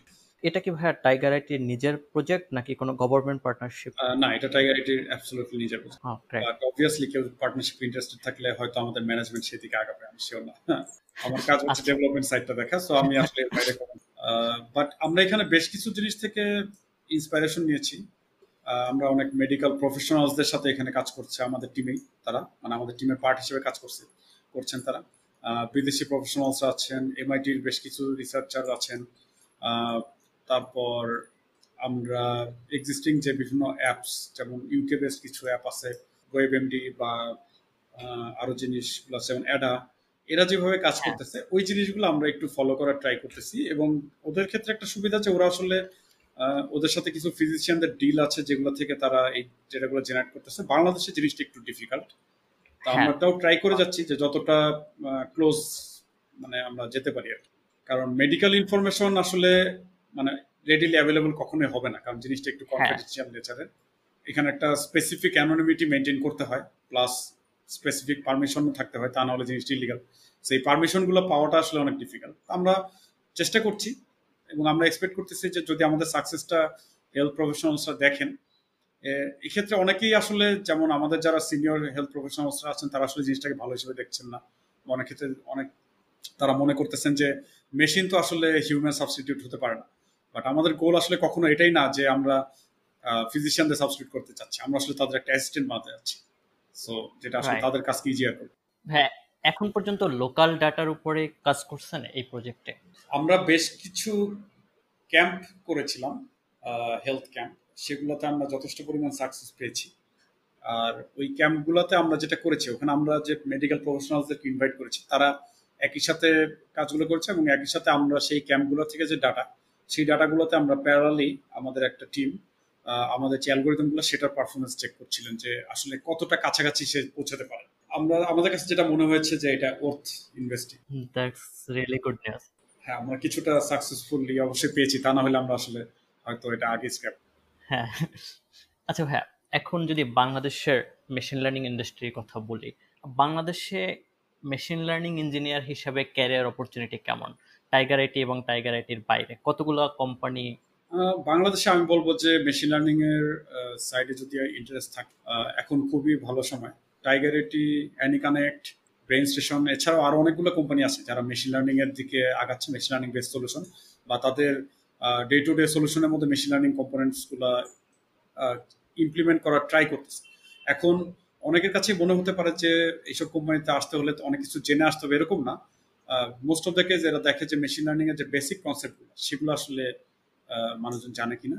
কারণ অ্যাকচুয়ালি কোন মডেলটা ইউজ হচ্ছে বা কি ইয়ে হচ্ছে এটা তো আসলে ওই কোম্পানিতে জয়েন করা বা কাজ শুরু করার আগে জানতে পারার কথা না। সো সেটাই। ওইটা আসলে এক্সপেক্টেডও না যে কেউ একজন ওইটার এক্সপার্ট হবেন বাট আমার কাছে যতদূর মনে হয় যে বাংলাদেশে এখন স্কোপ ভালো। প্লাস বাংলাদেশের বাইরেও আসলে স্কোপ খুবই ভালো। এবং এটা শুধু মেশিন লার্নিং না ডাটা সায়েন্সের জন্য প্রযোজ্য। হ্যাঁ। অন দ্যাট নোট আপনারা যখন রিক্রুট করেন আপনাদের মেশিন লার্নিং বা ডাটা সায়েন্স টিমে তখন আপনার মানে স্পেশালি ফ্রেশার যখন রিক্রুট করেন, তখন কোন স্কিলগুলো বেশি দেখেন? ধরেন দুইটা ক্যান্ডিডেট একজনের অ্যাভারেজ প্রবলেম সলভিং ব্যাকগ্রাউন্ড আছে, আর হচ্ছে ডাটা সায়েন্সে সে বেশ থিসিস করছে আর কিছু করছে, তা বেসিকগুলো জানে। আরেকজন তার আসলে শুধু ইন্টারেস্ট আছে but with a strong problem solving background কিন্তু সে আসলে মেশিন লার্নিং রিলেটেড কিছু করে নাই। এখানে এখানে দুটা জিনিস একটু কন্ট্রাডিক্টিং যেমন আমি একটা জিনিস কখনো করি নাই বাট ওইখানে আমার ইন্টারেস্ট আছে। এই জিনিসটা আসলে ঠিক আমার কাছে ফিজিবল মনে হয় না। প্রথম কথা আমি তো জানি না ওটা কি জিনিস তো ওখানে আমার ইন্টারেস্ট কীভাবে থাকে? ইটস লাইক মানে আমি কনসেপ্টটা হয়তো একটু ব্ল্যাটেন্টলি বলে ফেললাম। বাট আমার কাছে যেটা মনে হয় যে ডেফিনেটলি যে কোনো একটা এখানে আসলে দুই রকম ক্যান্ডিডেট সেটা হচ্ছে যে একজন তার প্রোগ্রামিং কনসেপ্ট খুবই ভালো। সে তাকে কোনো একটা কিছু বললে সে ইমপ্লিমেন্ট করে ফেলতে পারে। আরেকজন হচ্ছে তার প্রোগ্রামিং প্রবলেম অ্যাবভ এভারেজ বা অ্যাভারেজ মানে সে জানে একটা জিনিস কীভাবে কাজ করতে হয় এবং তার ডাটা সায়েন্সের ব্যাকগ্রাউন্ড আছে। সো আমাদের মেশিন লার্নিং যে টিমগুলো আছে তাদের দুই ধরনের এক্সপিরিয়েন্সই প্রয়োজন হয়। এর কারণ কি যে প্রতিটা মেশিন লার্নিং মডেলটা নিয়ে কাজ করার সময় এখানে বেশ কিছু স্টেজ আছে। যেমন কিছু আছে প্রি প্রসেসিং পোস্ট প্রসেসিং তারপর অ্যাকচুয়াল মডেল নিয়ে কাজ করা, তাদের অপটিমাইজেশন তো এখানে আমার প্রোগ্রামিংও প্রয়োজন হয়। এখানে আমার খুব ডিপ আর্কিটেকচার লেভেলে চিন্তা করারও প্রয়োজন হয়। আবার ডেটা সায়েন্সের যে থিওরিটিক্যাল নলেজ সেটা তো ডেফিনেটলি প্রয়োজন হয়। সো আমি বলব যে দুই ধরনের যে এক্সপিরিয়েন্স দুটোই আমাদের কাজে লাগে। ডিপেন্ডিং অন যে, সে কতটা মানে আমাদের যে অন গোয়িং যে প্রজেক্টগুলো থাকে, কোনটাতে তাকে ফিট করতে পারি আমরা। এটার দিকে আমরা তখন একটা নজর দিই। যেমন রিসেন্টলি আমাদের টিমে বেশ কিছু এক্স ওয়ার্ল্ড ফাইনালিস্টও কাজ করেছে। শাহেদ সারিয়ার কথা বলব। এছাড়াও অনেক ব্রিলিয়ান্ট মাইন্ডস যেমন মেজবা যেখন এখন সিঙ্গাপুর আছে। তো এরা কাজ করেছে আমাদের টিমে মেশিন লার্নিং টিমে সো অনেকেই আছে যে এরা নিজেরাই অনেক সিস্টেম ডেভেলপ করতে পারে। আবার কিছু আছে যারা মেশিন লার্নিং এর যে ট্রায়াল অ্যান্ড এরর এই ধরনের কাজগুলো পছন্দ করে। সো এখানে প্রিফারেন্সেরও একটা ব্যাপার আছে। মেশিন লার্নিং এর কাজ ক্যান বি বোরিং মানে এটা আসলে সবসময় যে ইন্টারেস্টিং তা না। অনেক সময় এটা ফ্রাস্ট্রেটিংও হতে পারে যে আমি অনেক কষ্ট করে একটা ডাটা সেট কালেক্ট করলাম রান করলাম দেখা গেল যে আমি এক্সপেক্টেড ইয়েটা পেলাম না বা আমি একটা মডেল ডিজাইন করলাম সেটা মাঝপথে গিয়ে ক্র্যাশ করছে। এরকম ফ্রাস্ট্রেটিং ইয়ে হতে পারে। সো অনেকেরই এটা পছন্দ না। সো আমরা আসলে আমাদের টিমে অ্যাটলিস্ট যেটা ইন্ট্রোডিউস করতে চাই যে যার যেদিকে ইন্টারেস্ট বেশি তাকে সেই দিকে কাজ করতে দেওয়া সো কেউ কেউ আছে অ্যালগোরিদম ডেভেলপমেন্টে কাজ পছন্দ করে। যেমন একটা ছবি মেশিন লার্নিং এ দেওয়ার আগে তাকে বিভিন্নভাবে আমাদের প্রি প্রসেসিং করার প্রয়োজন পড়ে যেটার মধ্যে অ্যালগোরিদম সেগুলো হচ্ছে রিজিট অ্যালগোরিদম সেগুলো আসলে ঠিক মেশিন লার্নিং এর মতো নন ডিটারমিনিস্টিক ওয়েতে আমরা করতে চাই না। সেই অ্যালগোরিদমগুলো হয়তো অনেকে ডেভেলপ করতে চাইতে পারে। যেমন আমি যদি একটা হ্যান্ড রাইটিং রিকগনিশন সিস্টেমের কথা বলি এখানে কি আমার বেশ কিছু চ্যালেঞ্জ আছে। যেমন আমি আসলে প্রথমে একটা ডকুমেন্ট বলতে কি বোঝায় সেটা বের করতে চাই যে পিস অফ পেপার তার উপর কিছু লাইন এই জিনিসটা আমি বুঝতে পারি কিনা। এটা যদি আমি বুঝতে পারি তারপর আমি লাইনগুলো ডিটারমিন করতে চাই। কিন্তু এই লাইনগুলো ডিটারমিন করতে গেলে যে আমার অলওয়েজ মেশিন লার্নিং বেসড অ্যাপ্রোচই বেস্ট সলিউশন তা কিন্তু না হতে পারে। এমন হতে পারে যে আমি জিনিসটা কন্ট্রোল এনভায়রনমেন্টে করতে চাই এবং আমার কাছে অ্যাকুরেসিটি ইম্পর্টেন্ট তখন আমি এখানে রিজিট অ্যালগোরিদম ডেভেলপ করতে পারি যেমন ওপেন সিভির ফাংশনালিটিগুলো ইউজ করে বা এই টাইপের আরও যে অ্যাপ্রোচ আছে এগুলো আমি অ্যাপ্লাই করতে চাই। সো ওই রকম অ্যালগোরিদমগুলো আমি এখানে ট্রাই করতে পারি। আবার কিছু অ্যালগোরিদম থাকে যেগুলোর ভিতরে আমি নন ডিটারমিনিস্টিক অ্যাপ্রোচ চালাতে পারি, কিন্তু ওভারঅল অ্যালগোরিদমটা ফিক্স ফিক্সড কোনো একটা স্ট্রাকচার ফলো করতে হবে যেমন খুব কমন একটা এক্সাম্পল হচ্ছে, আমরা যখন সোয়ার্ম ইন্টেলিজেন্স বা সোয়ার্ম নেটওয়ার্ক নিয়ে স্টাডি করছিলাম প্রথম দিকে। সো পুরো নেটওয়ার্কটা অ্যাজ এ হোল কীভাবে কাজ করে এবং কীভাবে জিনিসটা অপটিমাইজ করা হয়, এই জিনিসগুলো কিন্তু ফিক্সড অ্যালগোরিদম ইমপ্লিমেন্টেশনের মধ্যে পড়ে যায়। মানে এখানে আসলে সোয়ার্মগুলা মেশিন লার্নিং এর কি কাজ করবে বা সেই মডেলগুলো কীভাবে ডিটারমিন করবে, এগুলো অনেক পরে আসে। আগে আসে যে আমরা তাদেরকে কন্ট্রোল করতে পারতেছি কি সো আমার কাছে মনে হয় যে দুই রকম এক্সপিরিয়েন্সের প্রয়োজন আছে। But at the end of the day সবারই আসলে আমি যেটা বলব যে আমরা যে জিনিসটা সবচেয়ে বেশি দেখি যে তার স্টাডি করার আগ্রহ আছে কিনা, তার নতুন জিনিস শেখার প্রতি আগ্রহটা কেমন? মানে সে কি তার কমফোর্ট জোনের বাইরে কাজ করতে ইন্টারেস্টেড কিনা? এই জিনিসটা আমাদের জন্য একটু হ্যাঁ এই জিনিসটা আসলে কীভাবে ডিটারমাইন করেন? হ্যাঁ, আপনার দু একটা ইন্টারভিউ এক্সপিরিয়েন্স যদি বলেন এখনও আমি অনেক ছোট সফটওয়্যার ইন্ডাস্ট্রিতে সো আমি আসলে এখনও ব্যাপারগুলো বুঝি না বাট অ্যাজ এ রিক্রুটার একটা ক্যান্ডিডেটকে দেখে মানে আপনার কখন মনে হয় যে আসলে ও আসলে ওর শেখার আগ্রহ আছে? বা ওর এইটা আমরা মেইনলি ডিটারমিন করি হচ্ছে সে এক্সিস্টিং কি কাজ করছে সেখান থেকে আমরা আসলে জিনিসটা শুরু করি। এবং মোস্ট অফ দ্য কেসে যেটা হয় যে আন্ডারগ্রাড লেভেলে যে প্রজেক্টগুলো করা হয় সেগুলো আসলে খুব বেশি ওয়েল থট আউট প্রজেক্ট হবে এটা আসলে এক্সপেক্টেড না। প্রজেক্টগুলোতে অনেক ইমপ্রুভমেন্টের স্কোপ থাকে এবং অনেক ক্ষেত্রেই স্টুডেন্টরা জাস্ট টিচারদের ইনস্ট্রাকশনও ফলো করে টিচাররা যে আইডিয়া দিচ্ছে ওটা ইমপ্লিমেন্ট করে। অনেক ক্ষেত্রে নিজেরা হয়তো ইন্টারনেটে স্টাডি করে যা পেয়েছে সেটা ইমপ্লিমেন্ট করার ট্রাই করে। বাট ইন্টারভিউতে আমরা যেটা ট্রাই করি যে আমরা ওদেরকে মোস্ট অফ দ্য কেস আমরা ওদেরকে বলি যে এই প্রজেক্টগুলোতে কি কি ফ্ল আছে বা কি কি এক্সট্রা ফিচার অ্যাড করা যেতে পারে এটা তারা আইডেন্টিফাই করতে পারে কিনা। তাই না? নিজের প্রজেক্টের ফ্ল বের করতে পারাটা কিন্তু খুবই মানে কি বলব এটা একটা চ্যালেঞ্জিং কাজ। যে আমি এখান। থেকে বোঝা যায় যে সে আসলে কি তার কাজে স্যাটিসফাইড কিনা। যে আমি আমি যা করছি অলরেডি আমি এটাতে স্যাটিসফাইড তো যখন সে এরকম ফ্লগুলো বের করা শুরু করে তখন আমরা তাদের কাছে এই পসিবল সলিউশনগুলো জানতে চাই। যে আমরা আসলে নিজেরা বলতে চাই না বা এইসব প্রবলেমের মানে কোশ্চেনের আসলে কোনো স্পেসিফিক অ্যান্সারও থাকে না মোস্ট অফ দ্য সেটাই। সো আমরা আসলে দেখতে চাই যে সে কোন দিকে আগাচ্ছে এবং সে যেই সলিউশনগুলো প্রেজেন্ট করতে যাচ্ছে অনেক ক্ষেত্রে আমরা তার সে যদি মাল্টিপল সলিউশন প্রেজেন্ট করে তখন আমরা তাদেরকে একটার এগেনস্ট আরেকটাকে দাঁড়া করানোর একটা অ্যাটেম্প নিই। যে তোমার তো এইটা এইদিকে ভালো ওইটা ওইদিকে ভালো কিন্তু তোমার তো এগুলো খারাপ দিক আছে। আমরা আসলে চাই যে সে কোন একটা দিক পিক করুক। এবং সেখান থেকে আমাদের নেক্সট কোশ্চেনগুলো যে যে লাইনে আসে মানে আমরা আসলে কোশ্চেনগুলো বিল্ড আপ করার ট্রাই করি। মানে আমরা ডিরেক্টলি কোনো কোশ্চেন আস না করে আমরা আসলে ওকে গাইড করার ট্রাই করি আমরা এবং দেখতে চাই যে ও আসলে কোন দিকে যায়। এবং এক্ষেত্রে ক্যান্ডিডেটকে আমরা যেই সুযোগটা দেই যে তুমি যে সলিউশনটা প্রেজেন্ট করতেছো তার পিছনে রিজনিংটা সো অনেক ক্ষেত্রে রিজনিংটা যেটা আসে যে তার মনে হয়েছে এরকম হয় বা সে কোথাও দেখছে এটা এরকম আছে। তো এই রিজনিংগুলো থেকে আমরা আসলে বের করতে পারি যে সে আসলে যখন একটা প্রবলেমে পড়ে সে কতগুলো ডিফারেন্ট দিকে ট্রাই করে।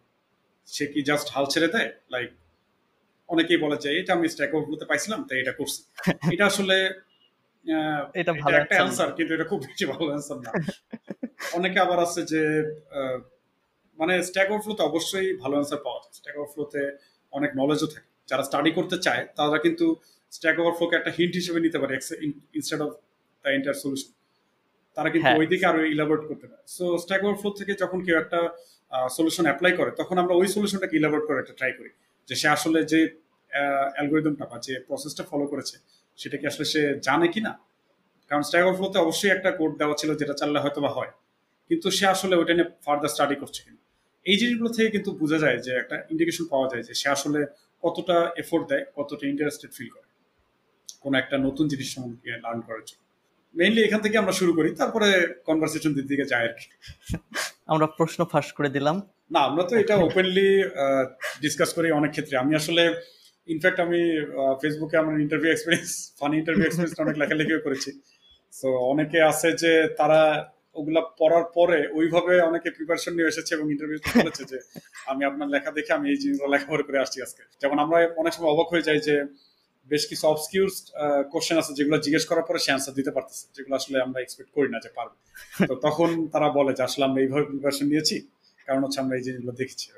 সো আরেকটা জিনিস হচ্ছে যে ইন্টারভিউতে আমরা অনেক সময় অনেক কোশ্চেনের একটা খুব কমন অ্যান্সার পাই যে, আমি ভুলে গেছি, অনেকদিন আগে পড়েছি, আমি ভুলে গেছি। কিন্তু ফ্রেশারদের মনে রাখা উচিত যে মানে দের ইজ এ রিজন যে তাদেরকে ফ্রেশার বলা হচ্ছে।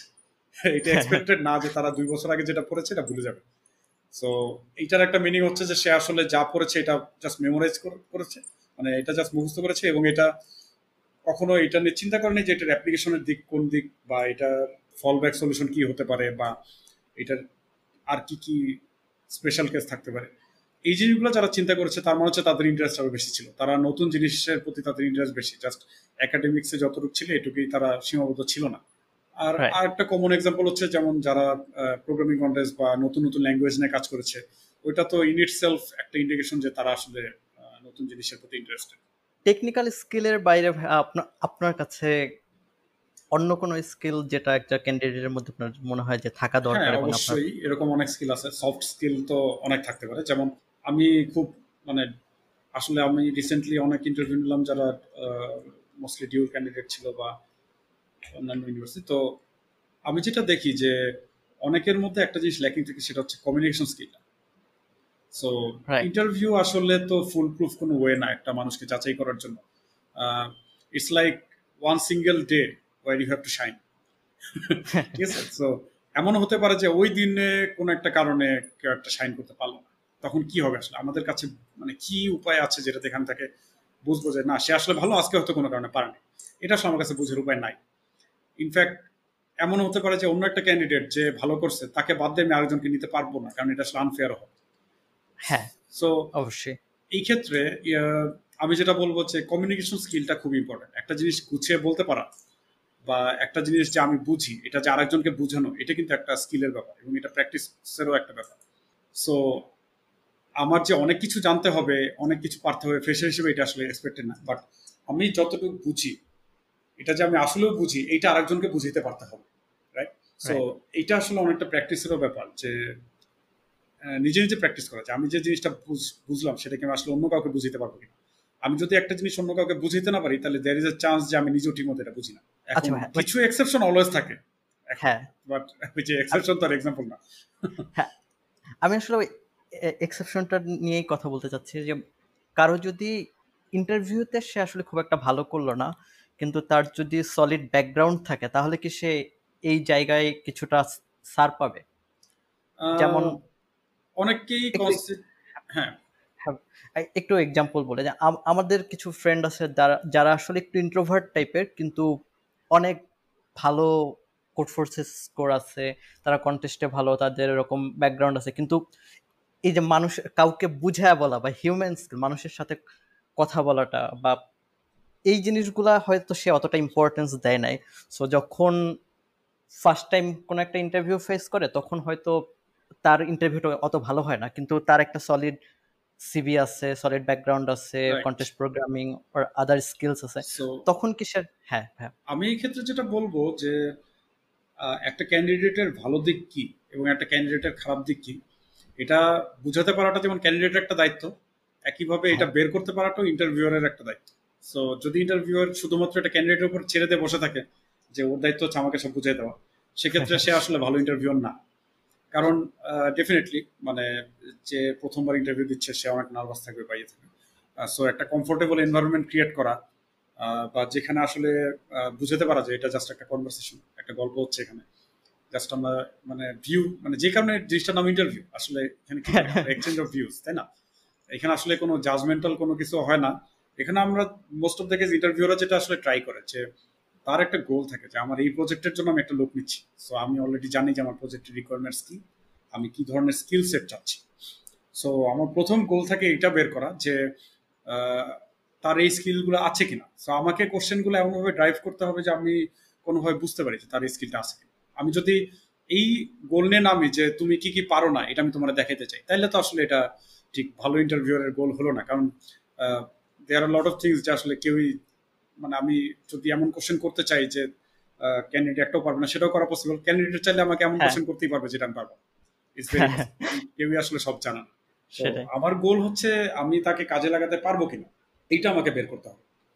সো এইটা বের করতে পারাটা আমার একটা স্কিল বা ইন্টারভিউর একটা স্কিল হতে হবে।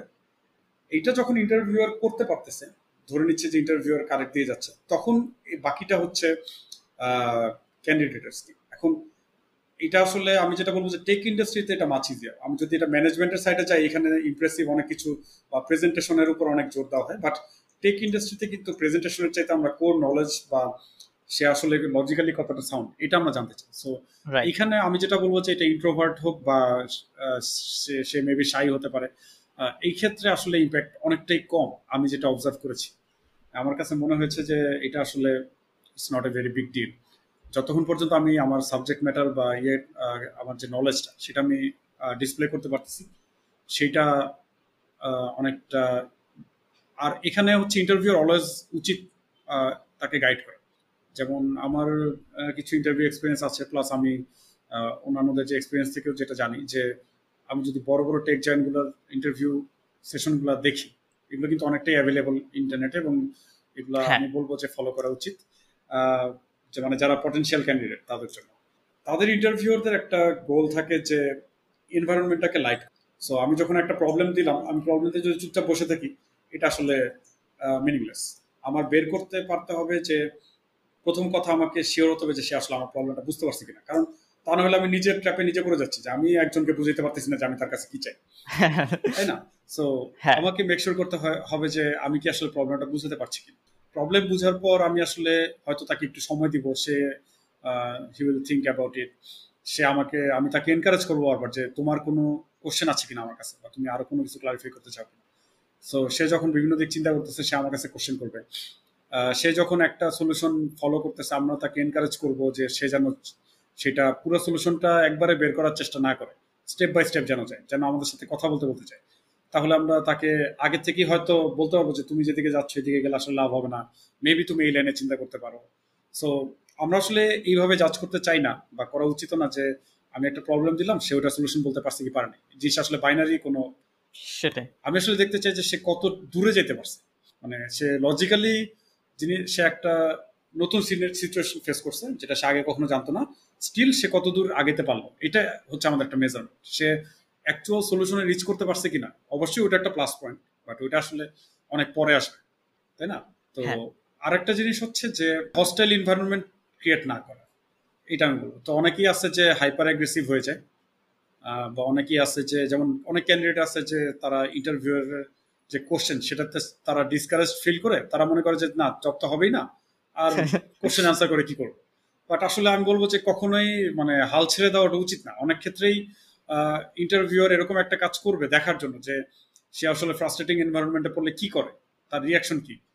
তাই না? এরকম বিহেভিয়ারাল হ্যাঁ। ইন্টারভিউ কিন্তু অনেকে নেয় যে গুগলে যেমন আমি একবার একটা ইন্টারভিউ বোর্ডে দেখেছিলাম যে ইন্টারভিউয়ার এসে প্রথমে খুব হস্টাইল বিহেভ করল। যে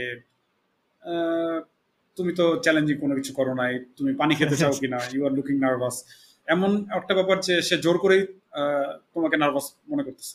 বাট তার গোল হচ্ছে এরকম যে সে আসলে দেখতে চায় যে তোমার রেসপন্স কি আসলে। কারণ সে আসলে কোনো কোশ্চেনই করতেছে না আলটিমেটলি সে জাস্ট র্যান্ডমলি অ্যাকিউজ করা ট্রাই করতেছে। সো এগুলো কি সে হ্যান্ডেল করতে পারতেছে কিনা বা এটার পরের যে ইন্টারভিউটা সেটাতে এই ইন্টারভিউর ইম্প্যাক্ট কি হয়েছে এইগুলো তারা মেজার করে। ঠিক আছে? এরকম বিহেভিয়ারাল ইন্টারভিউ কিন্তু ম্যাটার করে। যেমন অনেক ক্ষেত্রে আমরা খুব যারা নাকি ফ্রেশার না, তাদের ক্ষেত্রে আমরা একটা কমন কোশ্চেন করি যে তুমি তোমার কারেন্ট কোম্পানি কেন ছাড়তে যাচ্ছ? সেখানে তুমি কি প্রবলেম ফেস করতেছো? এটা আমাদেরকে বলো। এর কারণ হচ্ছে আমরা জানতে চাই যে ওই সিনারিও তো আমার এখানেও থাকতে পারে। সো আমি তাকে যদি নিতে চাই এবং আমার এখানে সেম প্রবলেম থাকে, তাহলে তো আসলে সে এখানে এসেও ভালো ফিল করবে না। So let me ask you something এই কোশ্চেনের ভালো উত্তর কি আপনার কাছে? মানে এটার তো কোনো কারেক্ট অ্যান্সার নাই বাট আপনার কাছে এটার অ্যাকসেপ্টেবল অ্যান্সার কি? অ্যাকসেপ্টেবল আনসার হচ্ছে যে প্রথম কথা অবশ্যই ট্রুথফুল হওয়াটা ইম্পর্টেন্ট কারণ কি যে বাংলাদেশের টেক ওয়ার্ল্ড অনেক ছোট একটা ওয়ার্ল্ড এবং এখানে আসলে হ্যাঁ। সবাই জানে বিশেষ করে ইন্টারভিউয়ার যারা তারা জানে যে অন্য কোম্পানিতে কি হচ্ছে। অন্য কোম্পানিতে কি প্রবলেম আছে নিজের কোম্পানিতে কি প্রবলেম আছে এগুলো তারা জানে।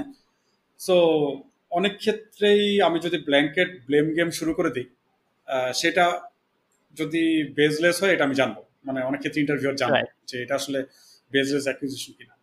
এবং অনেক ক্ষেত্রে যেটা হয় যে একটা লোক আমি তার সিভিতে দেখলাম যে সে তিন চারবার কোম্পানি চেঞ্জ করছে খুব ফ্রিকোয়েন্টলি এবং সে আমাকে এক্সপ্লেনেশন দিল যে তার বিভিন্ন কোম্পানিতে বিভিন্ন প্রবলেম ছিল। But in the back of my head আমি যেটা চিন্তা করতেছি যে প্রত্যেকটা কোম্পানিতেই যে জিনিসটা কাজ করে নেই সেটা হচ্ছে তার জব এবং সবগুলোতেই কমন ডিনোমিনেটর কমন ডিনোমিনেটর আসলে সে নিজেই। সো হ্যাঁ। মেবি সেই আসলে প্রবলেম এটা তো হতে পারে।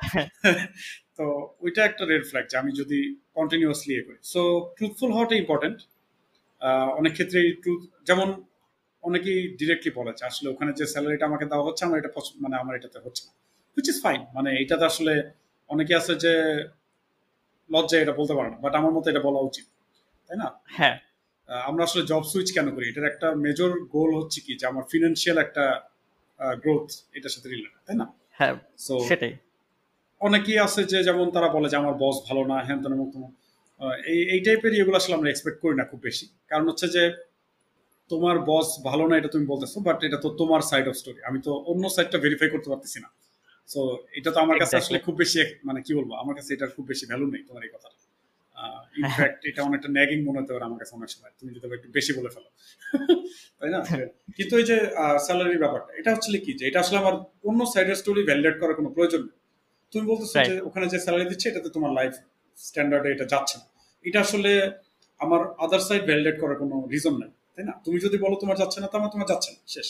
এন্ড অফ ডিসকাশন সো এটা একটা ভ্যালিড রিজন হতে পারে।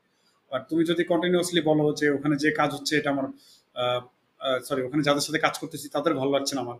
তখন কিন্তু অন্য সাইড ভ্যালিডেট করার একটা ব্যাপার চলে আসছে আর একটা কমন এক্সাম্পল যে তুমি ওখানে যে টেকনোলজি নিয়ে কাজ হচ্ছে এটাতে তোমার ভালো লাগতেছে না। So why did you get yourself there in the first place তাই না? সো এটা একটা কোশ্চেন চলে আসে। আমার কাজ কি? যে ইন্টারভিউ বোর্ডে ক্যান্ডিডেটের গোল হচ্ছে ইন্টারভিউয়ারকে ড্রাইভ করা।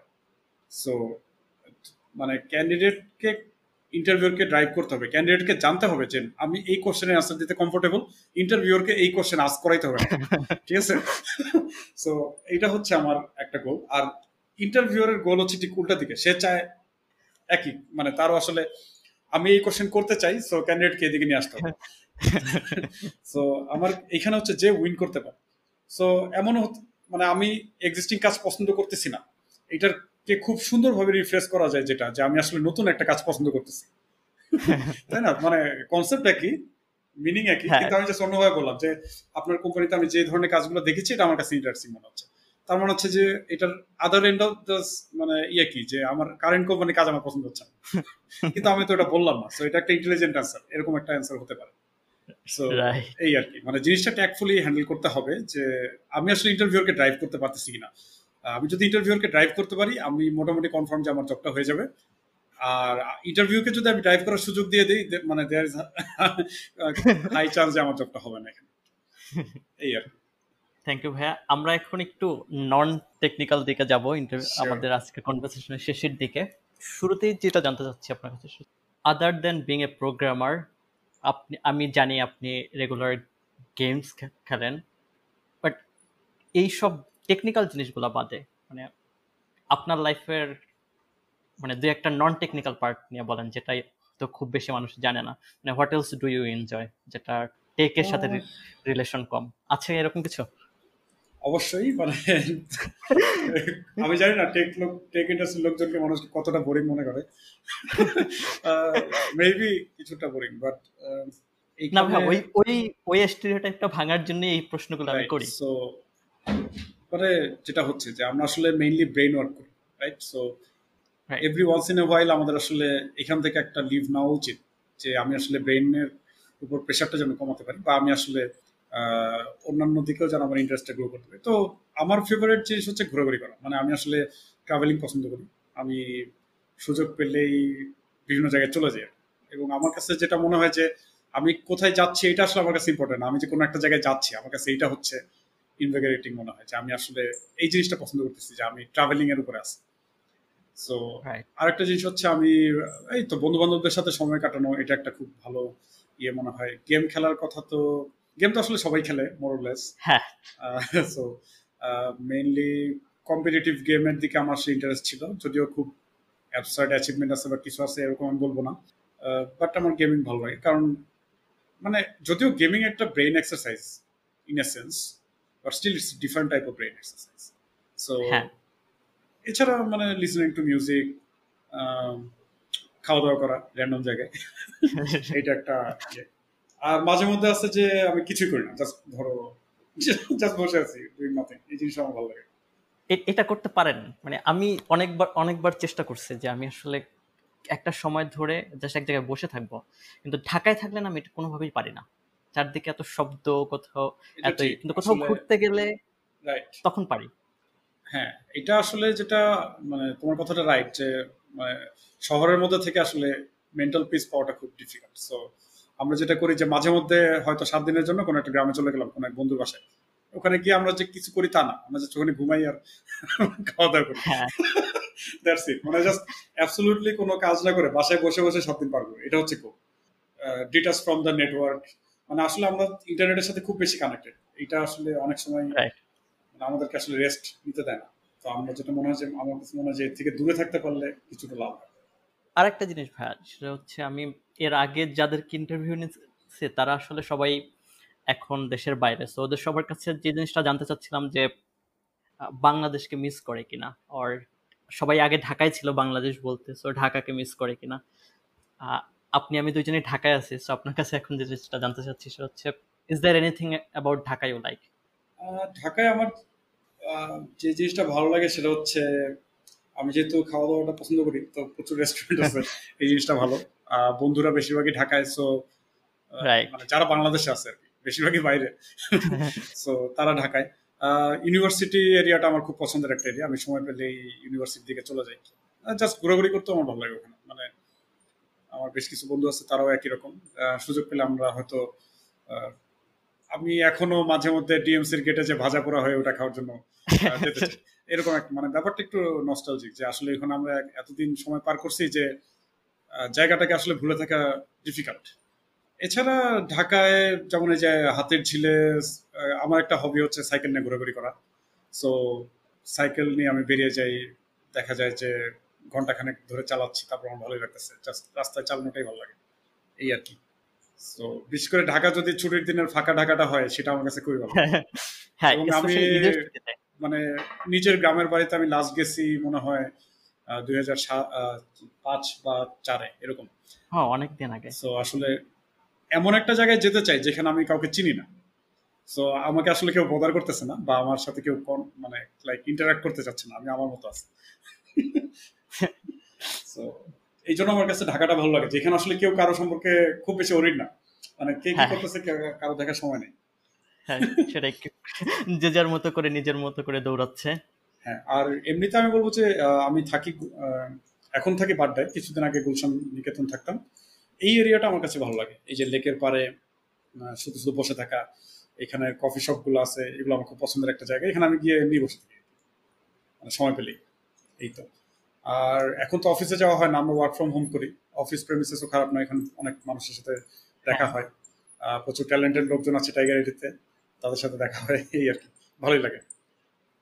থ্যাংক ইউ ভাইয়া। অনেক কথা হলো আপনার সাথে। আসলে মানে ওই যে আমি যেটা বললাম যে গুছিয়ে কথা বলাটা আমাকে তো হয় না। আর আজকে যে জিনিসগুলো কথা বললাম মেশিন লার্নিং বা ইয়ে আমার সবই হচ্ছে আমার অপিনিয়ন মানে এখানে আসলে অবশ্যই ভিন্ন মত থাকবে মানুষের। অবশ্যই। আর আমি নিজেকে কখনোই মেশিন লার্নিং প্রফেশনাল হিসেবে দাবি করি না কারণ ওইটা আমার এক্সপার্টাইজ না। আমি আমার টিমের লোকজন যারা আছে তারা যে কাজগুলো করে ওখান থেকে আমার যেটুকু আইডিয়া রাখতে হয় আমি আসলে ওই পরিমাণেই স্টাডি করি। টিম লিড আমারও তো আসলে কিছু জানতে হবে কারণ তা না হলে ওরা আমাকে আসে র্যান্ডম গল্প বলতেছে কিনা এটা আমি বুঝতে পারব না। তাই না? তো এইখান হ্যাঁ, থেকে আমি- আমার মেইন নলেজটা সো আমি আসলে এই সাইডে যে খুব বেশি কমেন্ট করতে কোয়ালিফাইড তাও না। সো আমি জাস্ট আমার এক্সপিরিয়েন্সটাই শেয়ার করলাম আর কি। That's what I wanted to know আসলে। আমি যখন চিন্তা করতেছিলাম যে আপনাকে নিয়ে আসলে কীরকম একটা এপিসোড করা যায় তো আপনার কম্পিটিটিভ প্রোগ্রামিং কন্টেস্টের দিনগুলো নিয়ে কথা বললে আমরা এরকম অনেকক্ষণ কথা বলতে পারব। কিন্তু আমার মনে হচ্ছে যে এই মেশিন লার্নিং প্র্যাকটিসেস বাংলাদেশের ইন্ডাস্ট্রিতে এই ব্যাপারগুলো নিয়ে কথা বলার মতো বেশি খুব বেশি মানুষ আমি চিনি না। সো সেই জন্য এই সুযোগটা নিলাম। আই হোপ যে এটা কারও কোনো কাজে লাগবে। বাংলাদেশে এটা একটা গ্রোয়িং ফিল্ড এবং এখন হ্যাঁ। আসলে অনেক ভালো একটা স্কোপ আছে। প্রায় সব বড় বড় কোম্পানি কোনো না কোনো অ্যানালিটিক্স এর কাজ করতেছে। যেমন পাঠাও উবার ইটস এর অফিস আছে বাংলাদেশে প্লাস তো মানে আসলে ডেটা সায়েন্সের কাজ সবার করতে হয়।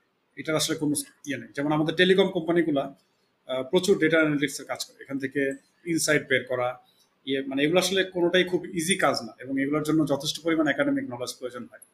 আমি কিছুদিন আগে অ্যান্ড্রু অ্যাং এর একটা কোর্ট দেখলাম যে ও বলতেছে যে একটা সময় ছিল যখন সফটওয়্যার ইঞ্জিনিয়াররা ইন্টারনেট সম্পর্কে খুব একটা জানতো না জানার দরকার হইতো না। ক্লাউড সম্পর্কে জানার দরকার হইতো না। অনেক রকম কিন্তু এখন এরকম কোনো সফটওয়্যার ইঞ্জিনিয়ার খুঁজে পাওয়া যাবে না যার আসলে ইন্টারনেট ওয়েবের কনসেপ্ট নিয়ে কোনো ধারণা নাই। তো বলতেছে যে মেশিন লার্নিংটা একটা সময় এরকমের হবে। যে সব হ্যাঁ। সফটওয়্যার ইঞ্জিনিয়ারের কিছু বেসিক নলেজ মেশিন লার্নিং জানতে হ্যাঁ।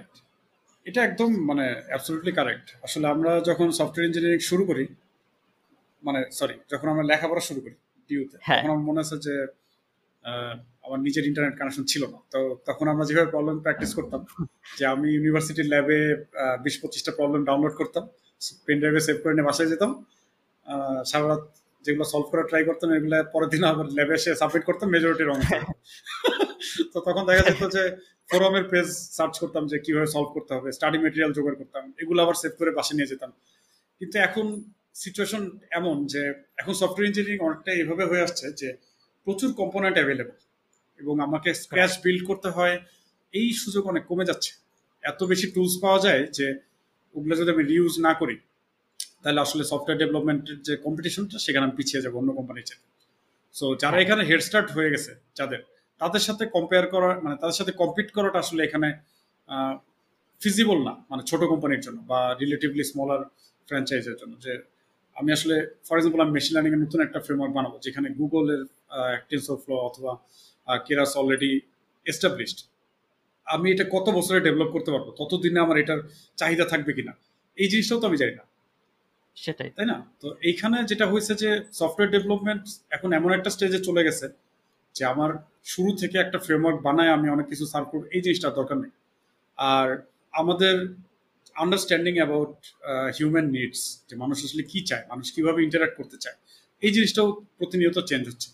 সো আমাদের সফটওয়্যারের নিডস প্রতিনিয়ত চেঞ্জ হচ্ছে, আমাদের সফটওয়্যার আর্কিটেকচার প্রতিনিয়ত চেঞ্জ সো আমি যেটা বলব যে এখন আমাদের প্রত্যেকটা সফটওয়্যারই আগের চাইতে অনেক বেশি ইন্টেলিজেন্ট হতে হয়। আমরা সফটওয়্যারের মেইন পারপাস কি? মানুষের day to day life easy করা। তো সফটওয়্যারের কাছে সফটওয়্যারের নিজেরও এখন একটা আন্ডারস্ট্যান্ডিং এর প্রয়োজনীয়তা দেখা দিচ্ছে উইচ মিনস যে আমাদের সফটওয়্যারগুলো আসলে ডে টু ডে মানে আমরা কি চাই? এটাকে আরও ইন্টেলিজেন্ট করতে চাই এবং সেটার স্কোপ হচ্ছে ডাটা সায়েন্স মেশিন লার্নিং এই দিকে যাওয়া। সো ইন নিয়ার ফিউচার আসলে সবকিছুতেই যেমন তিন চার বছর আগের কথা যদি চিন্তা করো একটা বুম কি ছিল যে অ্যান্ড্রয়েড ডেভেলপমেন্ট বায়োস ডেভেলপমেন্টের দিকে? হ্যাঁ? কারণ কি যে হ্যাঁ। তখন আসলে সবাই মানে সবার কম্পিউটিংটা হ্যান্ড হেল্ডে চলে যাচ্ছিল যে মানুষ তার ডে টু ডে লাইফের কাজগুলো হাতেই করতে চায় তার ফোন থেকেই করতে চায়। সেই জিনিসটা আমরা অলরেডি অ্যাচিভ করে ফেলছি।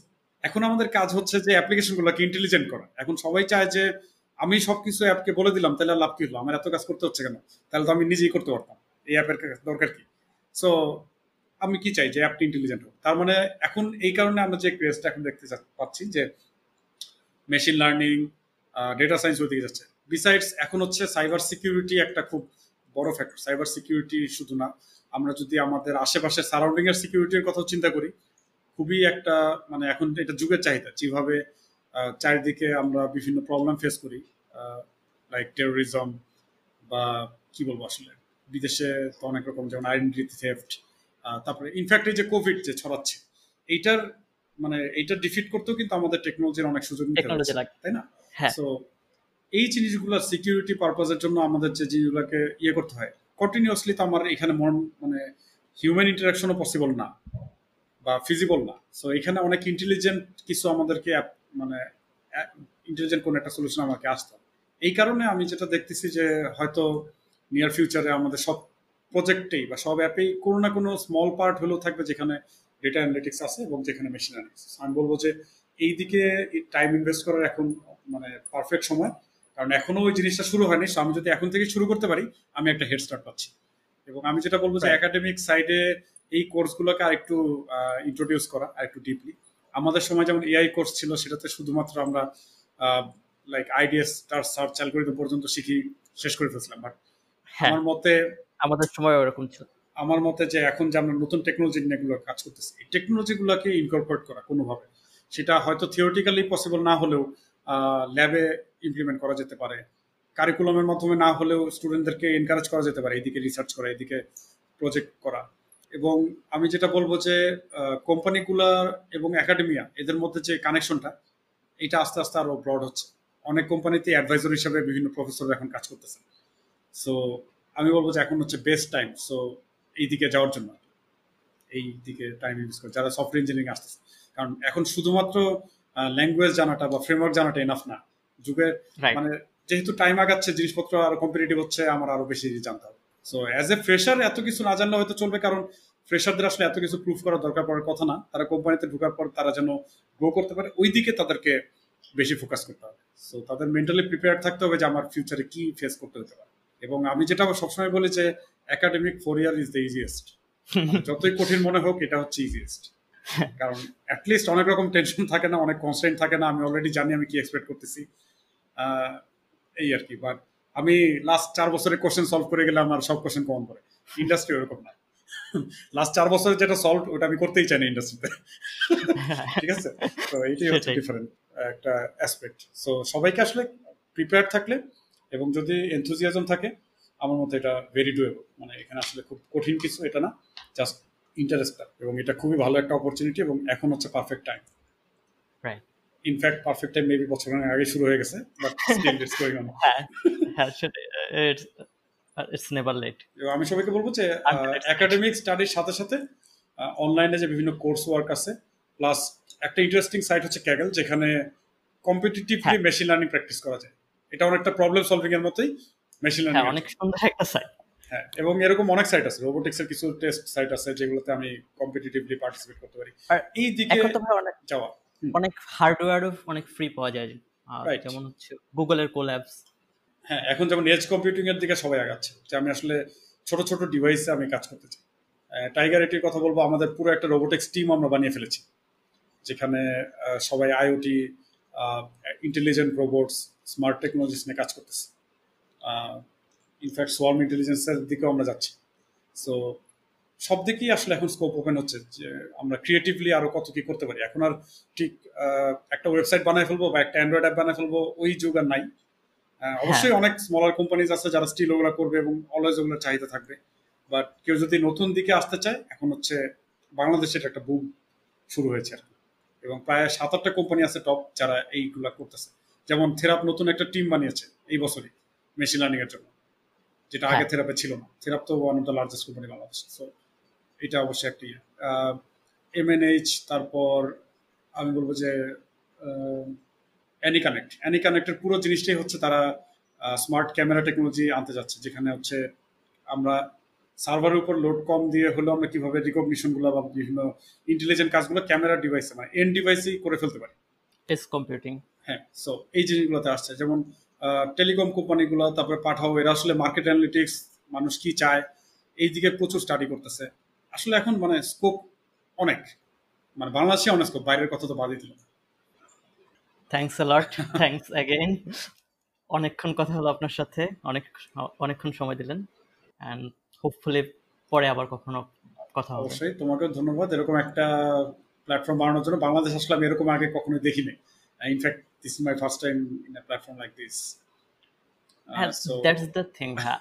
আমি আসলে শুনতে চাচ্ছিলাম এরকম কনভারসেশন আমি আমি I am very bad at this and কিন্তু আমার মনে হচ্ছে যে এরকম কনভারসেশন থাকা দরকার এবং আমি শুনতে চাই। সো আমার মতে আমার মতে তোমার এই অ্যাপসটা খুবই ভালো এবং এটা আসলে কমিউনিটিতে অনেক বড় একটা ইম্প্যাক্ট প্লে করতে পারে। আসলে কমিউনিটিতে অনেকেই কমিউনিটিতে যে কমিউনিকেশনটা হয় সেটা আসলে অনেক ক্ষেত্রে ওয়ান সাইডেড হয় বাট হ্যাঁ। তুমি যদি তোমার স্কোপটাকে আরও বাড়াইতে পারো এবং এখন যেভাবে মানে আরও যদি বেশি লোকের ভিউ আমরা কমিউনিটিতে শেয়ার করতে পারি যারা নাকি টেক ইন্ডাস্ট্রি গুলোতে এখন লিডিং পজিশনে আছে তাদের যদি আমি ভিউ শেয়ার করতে পারি এটা কমিউনিটির জন্য মানে আমাদের সফটওয়্যার কমিউনিটির জন্য প্লাস প্রোগ্রামিং কন্টেস্ট কমিউনিটির জন্য অনেক হেল্পফুল হবে। কারণ সবাই আসলে জানতে চায় যে ফিউচারে কি আছে। হ্যাঁ। আমার যেটা মনে হয় যে আমাদের কমিউনিটিতে ল্যাকিংস যেটা যে একটা ব্লগ পোস্ট বা একটা ফেসবুক পোস্ট এটা থেকে কারও কমপ্লিট ভিউটা জানা যায় না। কারোর সাথে ইনডেপথ একটা ডিসকাশনে না গেলে। এক্স্যাক্টলি অ্যান্ড এই ডিসকাশনগুলো হয়তো আমরা অফলাইনে করি কিন্তু এটা একটা অনলাইন আর্কাইভ থাকাটা জরুরি। অবশ্যই। এবং সামনাসামনি ডিসকাশনের বা লাইভ ডিসকাশন আসলে কোনো তুলনাই নাই। হ্যাঁ। এবং এটা আসলে একটা লার্নিং প্রসেস কেউ আসলে অ্যাবসলুটলি কারেক্ট না। এদিক থেকে আসলে সবাই আসলে শিখতে পারছে, তো সবার জন্য আসলে একটা উইন উইন প্ল্যাটফর্ম এটা, আমি বলব। আমি মোটামুটি নিশ্চিত যে তুমি এটাকে আসলে অনেক দূর নিয়ে যেতে পারব। থ্যাংক ইউ ভাইয়া।